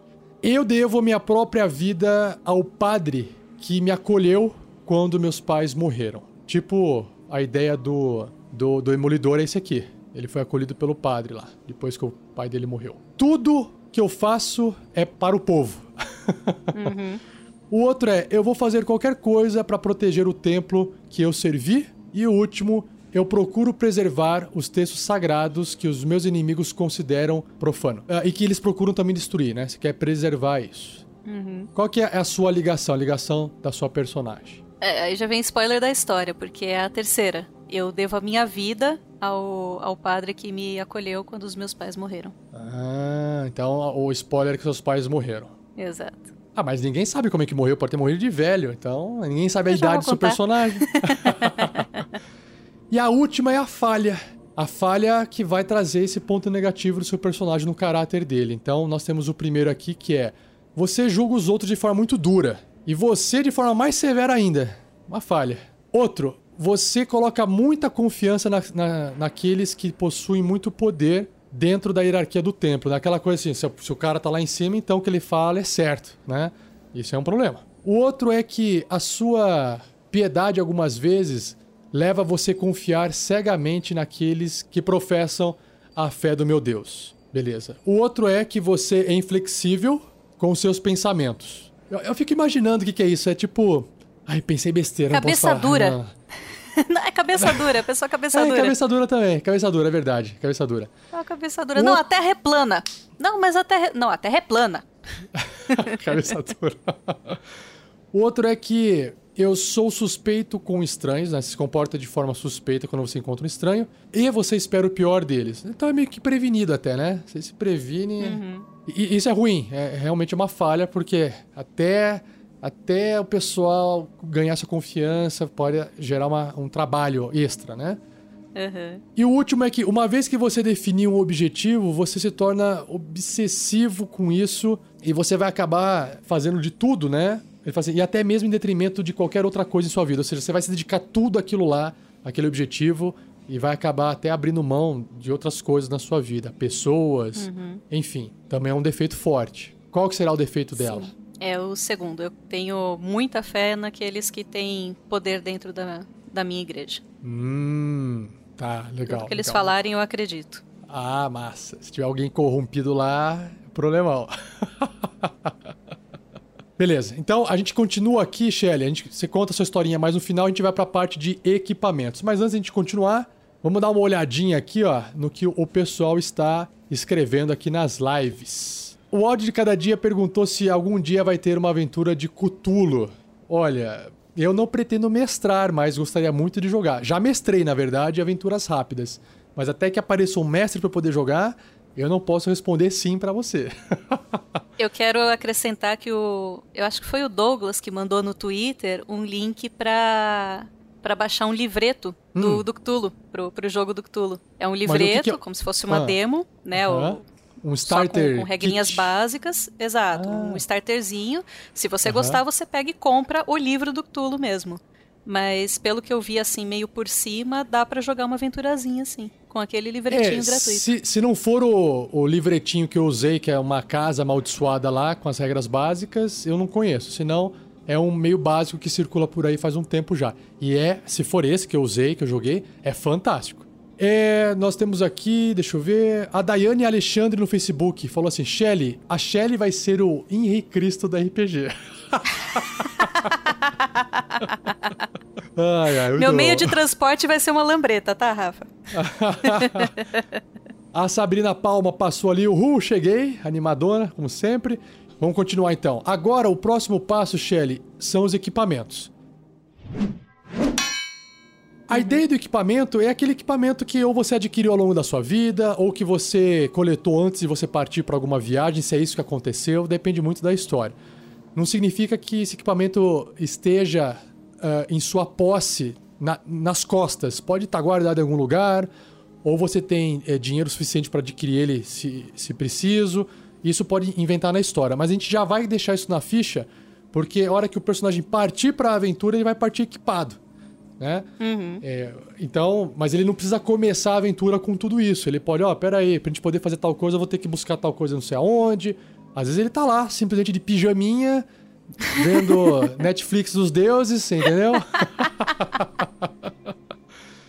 Ai, meu Deus. Então funciona assim, ó. Você já tem como um bem material um chainmail, que é uma cota de malha, que é aquela roupinha com argolinhas, e você tem um símbolo sagrado do seu deus. Isso já uhum. já sai, de, é praxe, já, já vem. Agora você tem que escolher o seguinte: um escudo ou uma arma marcial. Esse eu fiquei muito em dúvida. Aí eu peguei e fiz enquete no Twitter. E qual que foi o resultado da enquete? É, o pessoal gosta do ofensivo mesmo, duas armas. Se bem ou que uma, o... Ou uma arma de duas mãos. Ou uma arma de duas mãos. Falaram duas armas. Na realidade, assim, Rafa. É, em algum momento, no, no, começo eu não, não posso ter dois ataques na mesma, no mesmo turno, né? Isso aí é um feat que eu pego depois. Todo jogador, todo personagem que tiver duas armas leves na mão, uma em cada mão, né? Pode realizar dois ataques desde que ele faça um ataque com a primeira ação e aí ele gasta ação bônus para fazer um segundo ataque com a outra arma. Todo mundo uhum. pode fazer isso sem fit nenhum, entendeu?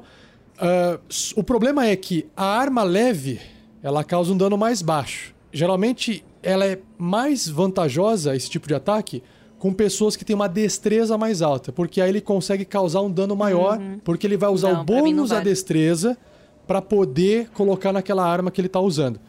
Quando uhum. você tem uma destreza baixa e você quer fazer isso, você até está causando dano duas vezes com a arma, só que o dano da sua arma vai ser tão baixo, porque provavelmente você vai colocar. Você vai colocar o bônus de força lá, mas o dano vai ser bem baixo.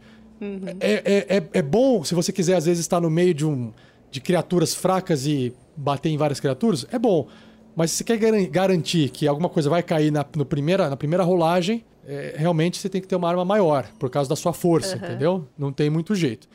O que você pode fazer aqui se você não quiser ter o escudo, você não se preocupa com o escudo, você pode ter uma arma de duas mãos e ainda você pode escolher uma outra arma. E essa outra uhum. arma que você pode escolher é uma arma marcial. Então ela pode ser uma arma de arremesso, um, um, uma lança, porque também vai usar uh, a força. Você pode escolher um, um arco, um arco e flecha ou é, uma besta, esse tipo de arma, ele vai precisar da destreza para você acertar. É. Então, se você não é quer é mim, né, arremessar alguma coisa à distância, que, que seja uma arma que use a força, sabe? É melhor porque você tem uma força muito alta. Uhum. Eu vou arremessar o gnomo para deixar. Agora deixa. eu, eu quero colocar aqui uma coisa que o Danilo mandou para mim no, no Twitter, ele deu uma ideia bem bacana. Ele falou: o seu escudo também pode ser uma arma. E ele mandou até um, um gifzinho do Capitão América jogando o escudo dele, assim. Ah, sim. A Quando gente você... não consegue com, assim, colocar um dano que... de um, um, dano contundente no escudo, mesmo que seja baixinho. Não, é possível. Não é possível. É assim, existe um feat, se eu não me engano, que pode transformar o seu escudo numa arma ou talvez se eu tiver errado é uma habilidade do guerreiro. Mas, para todos os efeitos, o que você está segurando nas mãos pode ser utilizado como uma arma improvisada. Então, um escudo uhum. ainda pode ser usado para dar porrada, mas você não usa aí a, a proficiência, porque você. O, o, escudo não é uma arma, né? Propriamente dita, que vai usar toda a sua habilidade para conseguir acertar a cabeça da pessoa. O Capitão América, como exemplo, é um guerreiro que se especializou em usar o escudo como arma. Então é possível fazer isso. Mas não começar no nível 1 usando o escudo igual o Capitão América. Não dá. Já é demais, né? Agora, você pode usar o escudo para dar porrada, mas qual que ainda é o problema? Se você tá com o escudo no braço e você quer bater com o escudo, você tá deixando de bater com a outra arma. Entendeu? É, Você tá abrindo mão de uma coisa. Só vai ser legal isso quando de repente você tá desarmado, você pega um escudo e não, dá- não tem tempo de pegar a arma e você vai com o escudo mesmo. Uhum. É numa situação é, extrema, né? Mas não pra sair igual o Capitão América. Não faz muito sentido. Não, Eu acho que eu vou, eu vou de acordo com o que o pessoal falou mesmo. Ofensiva é uma arma grande, mais pesada. E aí a sua sugestão de usar uma, uma segunda arma, se for o caso, para uma, uma ação bônus. Aí pode Tá. ser, você falou a lança, né? A lança é, é ataque à distância? Existe uma lança que é a lança de arremesso. Nós temos aqui é, o, A- a- o tipo Javelin. Javelin? É. Que eu chamava de Deixa eu- dardo quando era, É, quando era é, Dominique. dardo. É, eu- eu- é- é tudo é lança. Aqui tem lança de lance. Lance é aquela lança do, do cavaleiro. É diferente, né? Aham. Nós temos... Deixa eu ver se eu Não, consigo tem que ser a que usa força. aqui. Se, se usar destreza, já. Nós temos o tridente. O tridente pode ser arremessado. O problema é que aí, se você arremessa o tridente, depois tem que pegar o tridente. Ele causa um buscar. D6 de dano. Nós temos outro, ah, outro de arremessar aqui. Tem a Spear, né? Spear, é que o Spear é simples, por isso que ele não tá aqui. É, ó, das armas marciais de, eh, de arremesso, que você pode arremessar, o único que tem é o Uhum. É o, tridente. é o tridente. É o Eu tridente, tem muito é. a ver com ela. É, ela. Você pode pegar o tridente ali, beleza. Você também até pode lutar ele com as duas mãos, né? Com as duas mãos você pode cutucar ali, Uhum. normal. Fora isso, você tem as armas eh, à distância. Por exemplo, um arco, uma besta, esse tipo de É. coisa. Mas é que eu falei que usa destreza, né? Uhum, Agora- Não vale a pena pra mim. Isso. Os, os que tem Throne, que podem ser arremessados, você vai acabar usando a força. Então nós temos o Spear, que é, é a lança mesmo. O Javelin. Qual é a diferença entre o Javelin e o Spear? O Spear você pode. É uma lança um pouco maior, você pode segurar na mão para poder lutar com a mão. é, e aí ele causa um dano maior ainda. Ele, ele causa um D8 de dano. O Javelin, ele causa também um D6, igual a lança na hora de ser arremessado. Só que o Javelin tem uma distância de arremesso maior. O alcance mais dele leve. é maior. É, ele é mais leve, então ele vai mais longe. Só que ele não é versátil, ou seja, você não consegue usar o Javelin. é, de- você até pode usar ele de perto para cutucar, só que ele não vai causar um dano maior. Ele não causa um dano maior. E- esse é o, é o Javelin. Nós temos também é, martelo de arremesso, ah, nós temos uma machadinha de arremesso também, ah, esse tipo de coisa. Essas são as armas para você fazer um ataque à distância se você precisar. O que, eu, que você go- eu prefere? gosto da Spear. Eu gosto da lança mesmo. Spear. Spear. Tá, legal. Ah, olha só, a gente não precisa nem escolher a Spear aqui. Aqui realmente são duas armas marciais, a Spear tá embaixo. Então, dentro dessa lista você tem o, o, o Club, que é um porrete, uma adaga, um, um grande porrete, um porretão, um machado de mão. é, mais Javelin, se você quiser, um martelo leve, uma massa. U- Uma coisa é, também que você pode pensar, Shelly, é assim: é, se você vai ter uma arma cortante, você também tem a arma perfurante e você pode também escolher uma arma que causa dano de contusão. Isso é, é Aham. bom ter essa diversidade também no jogo. Aí tem o bastão, que é o Quarterstaff, tem o Scythe, Scythe Sickle. É, é, Sickle. sickle. Sickle, É a é, foice. tava lendo errado. É a foice, aquela foice de mão, né? Pequenininha. E a Spear, Spear é e o Javelin. Não, eu acho que eu vou de Mace. Vou de Massa. massa. Tá. Agora a gente volta pra sua arma Bater um marcial e você escolhe a sua arma marcial fora aquela arma sua principal. Vamos lá. Aham. É, machado de batalha, é, blowgun, que é, za, za- é, zarabatana. Temos flail, que é aquela... É tipo uma, uma massa, só que com corrente, né? Na ponta. Ah, chicotinho. É, flail, a glaive, que é como se fosse uma, uma lança com uma lâmina na ponta. Nós temos. Eu tô pulando as armas principais de duas mãos. É, Se bem que essas aqui tam- são de duas mãos também. É, a glaive é duas mãos. A halberd também. Eu não sei. a- É, a a glaive tem uma lâmina, a halberd também tem uma lâmina com, com uma lança na ponta, umas armas medievais aí. Nós temos também o, a besta de mão, a besta pesada, a lança lá de cavaleiro, o arco longo, uma espada longa, uma marreta, uma net. Net é rede. Você pode ter Rede. rede tridente. Dá pra ter rede tridente. A net é aquela coisa de prender a pessoa, de jogar e prender, né? Ah, nós temos o pike. Pike é, é tipo uma lança com mais de um espeto na ponta. É um pike. É, mais ou menos isso. A rapieira, a cimitarra, uma espada curta e o tridente. Aí nós temos Great Axe, que é o machado grande, e a Great Sword, que é a espada grande. Tem que escolher duas. Desses aqui eu vou escolher duas? Duas dessa lista aí. Nossa, é muita coisa, Rafa, pra eu carregar. É, mas você, tem- você é forte. Sério mesmo? Nossa.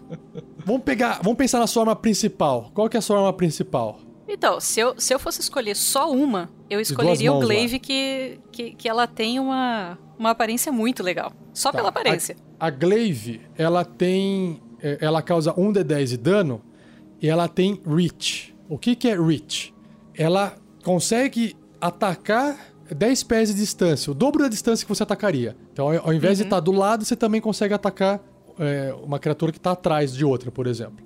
Aham. Agora, ela causa 1 de 10 de dano, né? O, o dano dela, para uma arma de duas mãos, ela não, não é tão alta porque você compensa no- nesse ataque à distância. Eu vou, eu vou explicar para você a, a diferença entre as duas armas mais caras do jogo, que é o Great Axe, que é o machado grande, e a Great Sword, que é a espada grande.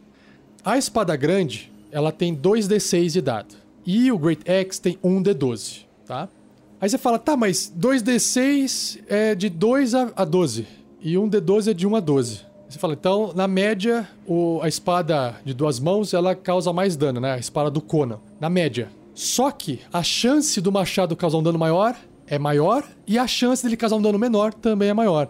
Você tem a mesma chance pro machado causar qualquer um dos valores de 1 a 12. E na espada grande, ela tem um formato de sino, a, a probabilidade dos dados. Então, Exato. é mais fácil você tirar 8, 7, 9, o dano médio. Mas o machado você vai ter uma chance bem maior de causar 12, por exemplo. De tirar 12 no dado ali, entendeu? E tem a marreta. A marreta causa o mesmo dano da arma de duas mãos, da espada de duas mãos, desculpe. Só que ela causa dano de impacto. Então você ainda tem o War Pick, que é a picareta de guerra, o Warhammer, que é o martelo de guerra, e o chicote. Nossa. Uma orc com chicote tá. Não, melhor não. Só que o chicote usa. É, ele pode usar a destreza se quiser também, e ele também tem Aham. distância. Chicote. Tchupsh. Outra escolha que você pode fazer também, Shelly, é o seguinte: Paladino, dependendo do deus que você escolher, tem deuses que ah, não gostam de sangue, não gostam de violência. Então eles evitam armas que perfuram ou armas que cortam. Então eles vão nessas armas que amassam, porque aí o estrago é menor, sabe? Uma Ai, meu Deus, eu vou ter desculpinha, que assim. ler sobre o Deus porque eu esqueci dele. Mas fala o nome do seu deus, qual que é? Ah, não, tá tudo bem. É o Torme. Deus da coragem. Tá, e não, é, não tem problema. Self-sacrifice. Tá. Então, Escolha certeza duas que eu dessas tenho que escolher armas. duas dessas? Duas. Vamos lá. É. Você, você quer pegar o Glaive? Vamos pegar o Glaive aqui, já que você já queria. Eu quero a Glaive. Tá. Glaive já tá aqui. Ela é muito legal. E aí eu acho que eu vou pegar uma coisa menor. Não vou pegar a Você já tá Great com a Sword, massa. não. Acho que é É, você já tá com a massa Exato. ali, né? Cara, eu já tenho a massa, já tenho a Glaive, é, é tanta coisa. Pode ser. Ah, se você quiser, tipo, ah, é uma adaga. Uma adaga pra deixar na cintura. De repente, a adaga É também boa, pode ser. né? Né, às vezes você quer. Deixa eu ver se tem a adaga aqui, dagger. Ah, a dagger é uma arma simples. Tem na, ela na tá fora. simples. Ela tá fora, ela tá fora. Ou eu posso, ou eu posso pegar a adaga, esqueço a mace, Uhum. pego a adaga como E simples. pega uma flail. E aí eu pego alguma. É, eu pego alguma coisa. O Rafa ele quer. É, é porque a flail é a versão da massa com a corrente, entendeu? Deixa eu ver, flail. Gostei. Vamos de flail. E aí tira a massa e coloca uma adaga. Tira a massa e coloca uma adaga. Ufa, tá bom. Tudo que eu não dei de trabalho nas outras coisas. O próximo aqui é o, o seu pacotinho, sua mochilinha com seus itens. É um Priester's Pack de padre ou é Explorer's Pack? Ou já é de explorador? Hum. Aí vai do seu background aí. Seus pertences. Ai, cara, o Priestess não vai me servir de nada, né? Aí eu acho que eu vou ser meio metagamer e vou colocar Explorer's Pack. O Priestess Pack é tipo, ainda você tá vinculado, você tá acabando de sair, tudo que você tem ainda tá dentro do templo, né? O Explorer você É, já se arrumou de- pra explorar. Você já se preparou É, pra, não, não, pra sair não, fora. não de acordo com a história, mas de acordo com aquele áudio que eu te mandei, ela tava se preparando pra sair. É, não tem problema. Só você ajusta a Então, sua história. Vamos Explorer's Pack. Explorers. Sim. E por fim, ele diz assim que é, tem o equipamento do acólito aqui. Tá lá o símbolo sagrado, você tem lá um bastãozinho de incenso, vestimentas, roupas comuns e um cinturão de componentes. Por fim, você tem que escolher aqui se você tem um livro de, de prece, um prayer book, ou um prayer uh, wheel, que wheel é roda. Agora eu não sei o que é uma roda de reza. É, ou é a Bíblia ou o terço, talvez. Será que é um terço? Que fica girando na mão prayer lá? Wheel. Será que é um terço? Cara, o, que, o que voltou aqui é praticamente um Alcorão. Não, não é um Alcorão, não tem nada a ver com o, isso. É, wheel é, com, é W-H-E-E-L. Não. É, Acho é a é de roda, roda. mesmo. Cara, é, é aqueles negocinhos tibetanos, eu já vi isso em qual filme? No, do, no Doutor Fantástico. Que ele chega lá em algum lugar no Tibete e as pessoas passam assim, rodando a mão. Tem, tem várias rodinhas assim, e a pessoa passa rodando a mão assim, aquilo lá é pra prece. Nossa. É, então, como eu não manjo disso, vamos de bibliazinha Livro. mesmo. Tá. Uhum. Bibliazinha, beleza. Com isso a gente fecha então os seus equipamentos iniciais, a gente vai pra parte de magia. Por enquanto, a magia é um mistério pro seu personagem. E, mas eu sei que o paladino vai aprender magias. Acho que a partir do segundo nível você já começa a aprender magia. Ou seja, agora o seu deus está te dando poderes, mas depois ele vai te conceder mais poderes ainda, que aí são as magias. Aí você depois a gente pode se preparar pro, pro segundo nível aqui. É, na verdade ele fala, ó, tem, tem, tem, tem spells de, de primeiro nível aqui. Blast, Command, Tem. Compel Duel, Não, ele tem, mas você só vai conseguir fazer magias de Mas primeiro não nível usar. quando você tiver no segundo nível de paladino, entendeu? Que legal. Ah, você não sabia que você tinha? o paladino faz magias do nível 1 ao nível 5, se eu não me engano. Então acho que até o nível Uhum. 10, eu acho que você vai ter acesso até.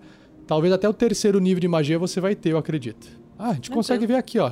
Na classe aqui, ó, se eu voltar, tem a tabela sua aqui, ó. Se você quiser ver, ó, deixa eu ver ó, a tabelinha. Tá aqui, ó. Ah, magias do primeiro nível. Quando você chegar no segundo nível de personagem, você começa fazendo magia de primeiro nível.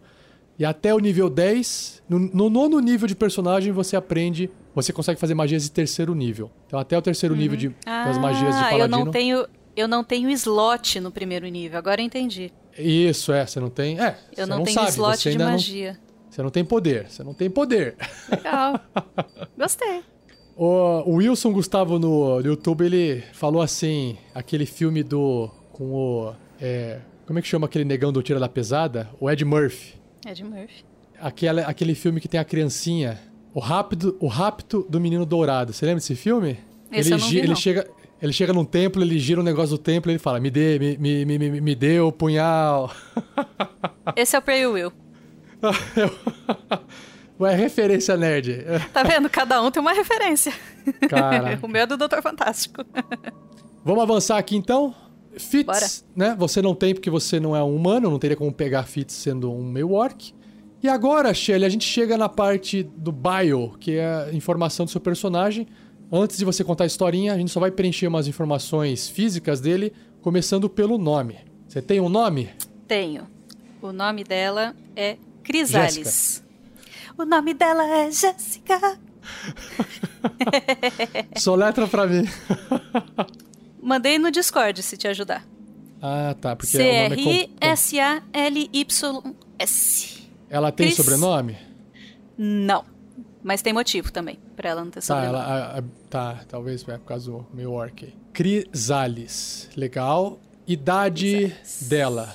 A Crisales tem uns 20 e poucos. 20 e muitos, talvez. Uns 28, 29 anos. Tá bom. 29. Altura e peso. Que é importante pra, pra, de repente, quiser pular.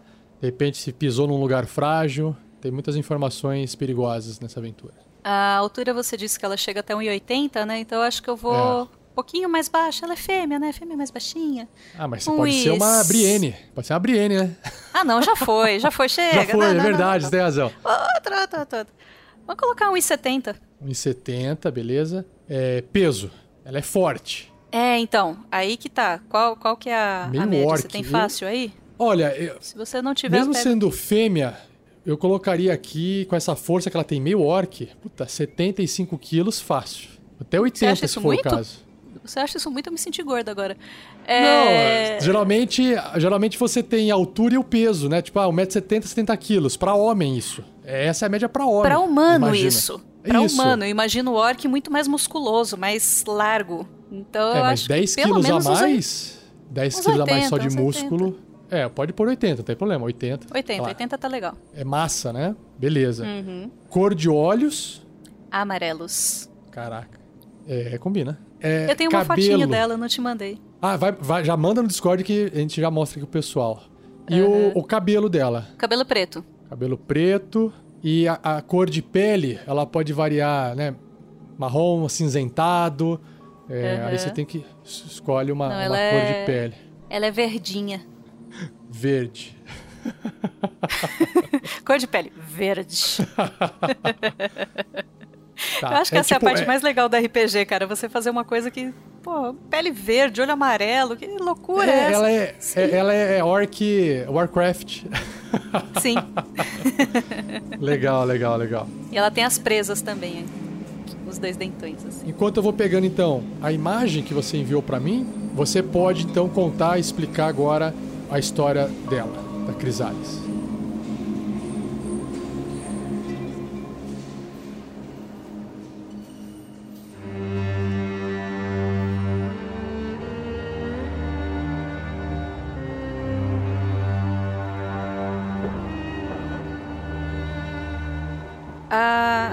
Da Crisales se chamava Hila e ela era líder de uma tribo orc.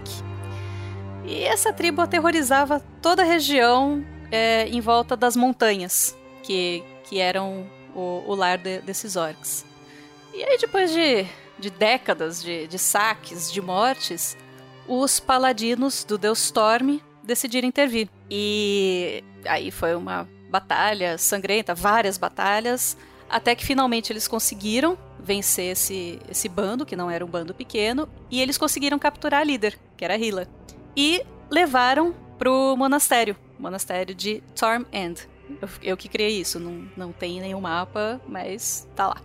Uhum. E ela foi capturada para ser julgada pelos crimes. Só que um dos paladinos, de nome Jason Phillips, ele foi tomado pelo ódio, ele perdeu família nessa, né, nesses saques dos orcs e tudo mais.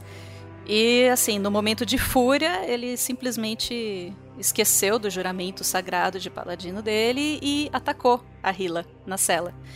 Ele estuprou a Hila e espancou ela até a beira da morte. O, o Jason, ele foi julgado e executado assim rapidamente, só que a Hila não teve essa mesma sorte. Ela levou meses para ser julgada, afinal foram vários crimes.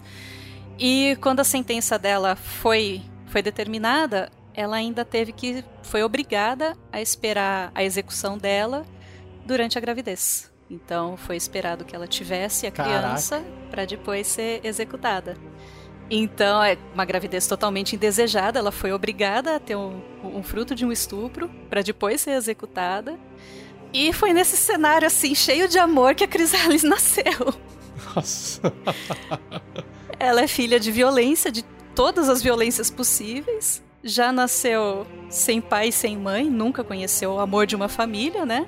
E como todo meio orc, é aquela mistura terrível, né? Ela não é humana, não é aceita por humanos, porque ela tem a mancha orc. E ela jamais vai ser aceita pelos orcs, porque ela não é pura. Então, a mãe dela foi executada, e aí os, os paladinos do, do mosteiro se viram ali com, a, com aquela criança que, que cresceu. Então, é assim, ela teve um, talvez dois ou três paladinos ou monges, porque é um monastério com paladinos, monges, clérigos, que ela foi criada ali. Então, ela teve uns dois ou três que realmente deram talvez um pouco de afeto, mas nu- nunca foi um amor mesmo. E por ela ser uma orc, meio orc, os mais jovens sempre falavam pelas costas, então ela não tem assim uma um, um amor muito grande pelas pessoas. Então ela se afeiçoou muito a, a esses dois ou três, mas o resto para ela, ela, ela sente que ela não se encaixa. E,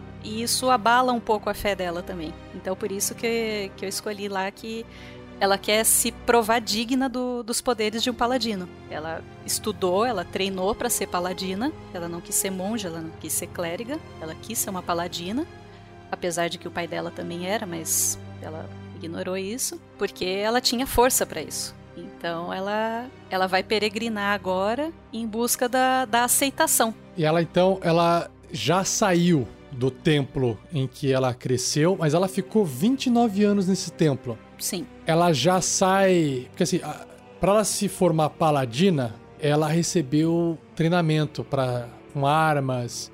Alguém treinou ela, é, alguém preparou ela pra alguma coisa que poderia vir no futuro, porque são duas coisas. O, o poder divino é uma coisa que ela pode ter tá recebendo de alguma divindade. Aí, ok. A- as habilidades marciais dela, é, o que ela aprendeu sobre luta, né? Isso tem que ter vindo de um aprendizado de algum lugar Sim. por ela ser paladina. Como é que Uhum. como é que fica isso? Porque ela até pode ter saído do templo sem ser paladina ainda, Não, não. entendeu? E aí depois ela Aham. acabou se entrando em maus bocados, acabou sofrendo Uhum. mais um pouco, se vendo com necessidade de lutar, encontrou alguém que ensinou ela algumas coisas, né? Porque ela tem 29 anos. E para o Aham. mundo de fantasia medieval isso é velho até, né? Uhum. Tem mais É, essa parte? Não, na realidade, assim, ela, ela fez o treinamento dentro do monastério mesmo. Porque é um monastério com monges, clérigos e paladinos.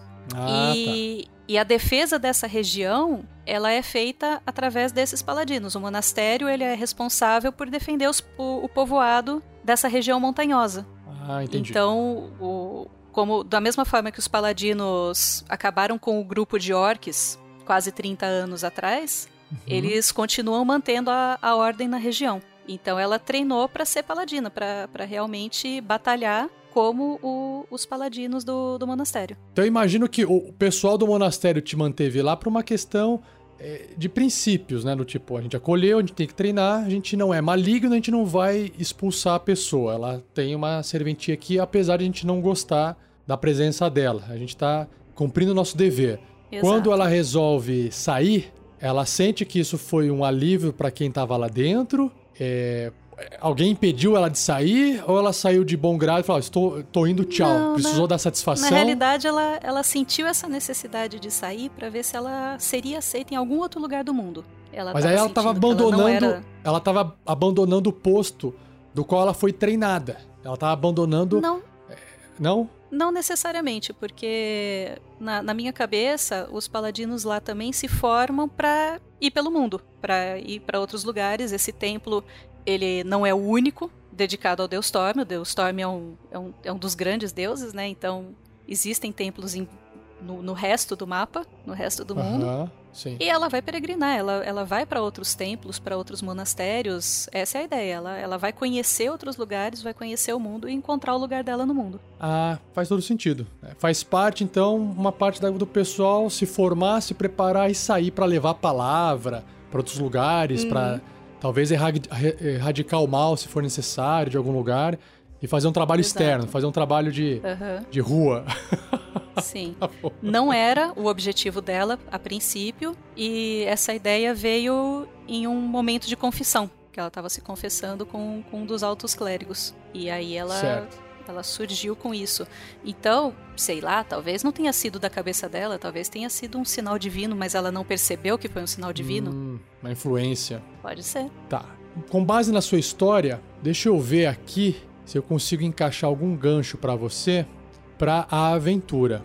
Você tem alguma. Você, você não tem conhecidos, né? Não, não- Toda a sua vida foi dentro do desse monastério e não existe é, na- ninguém, nada que você conheça em algum outro local ou tenha ouvido falar o nome, nada, né? Você não precisa conhecer pessoalmente, mas não existe nada que possa ter de interessante em, em algum local. Você acha que tem ou não? Eu sou uma tipo- estudiosa. se, Ah, se tá. existir alguma coisa nos livros que, que chame a minha atenção, eu posso ir atrás. De boa, pode, posso colocar no meu guiazinho turístico lá, de lugares para visitar. Tá, deixa eu ver aqui.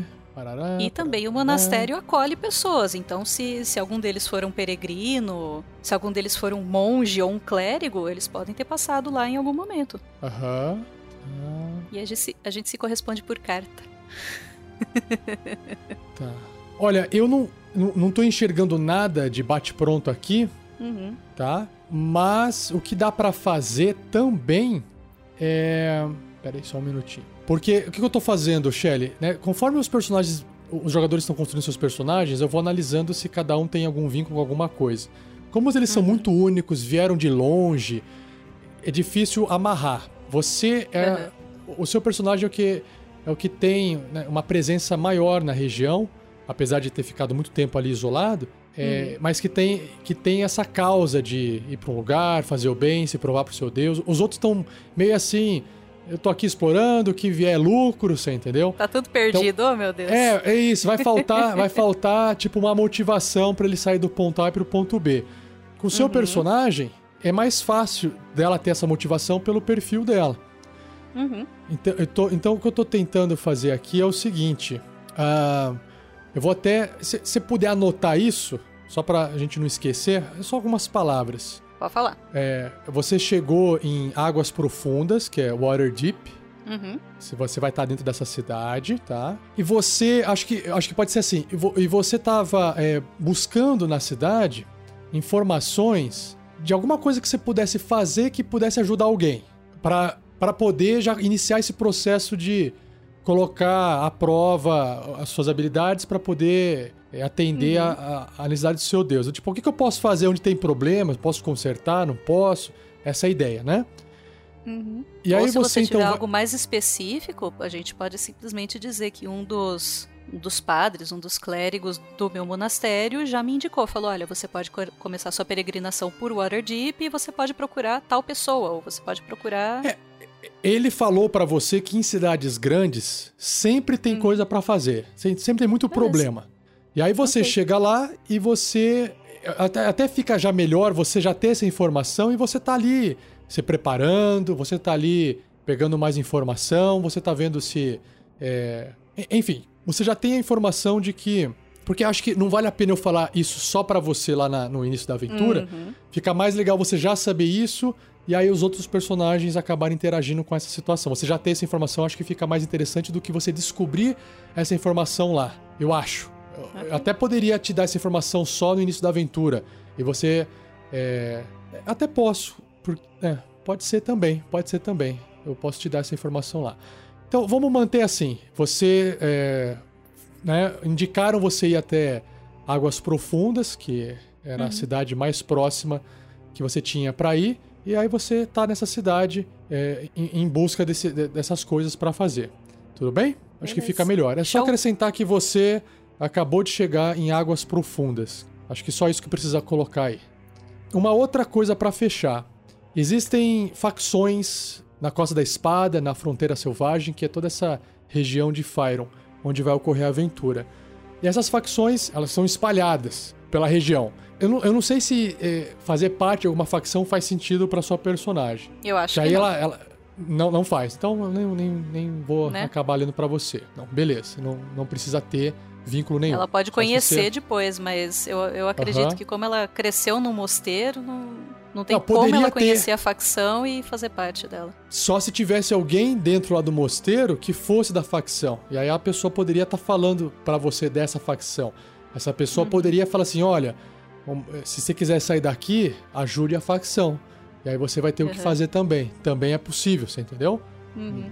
Você que sabe. Porque se Não, você achar que que é interessante, não, então beleza. Não, não, não vai combinar. Acho que a gente fechou então, Shelly.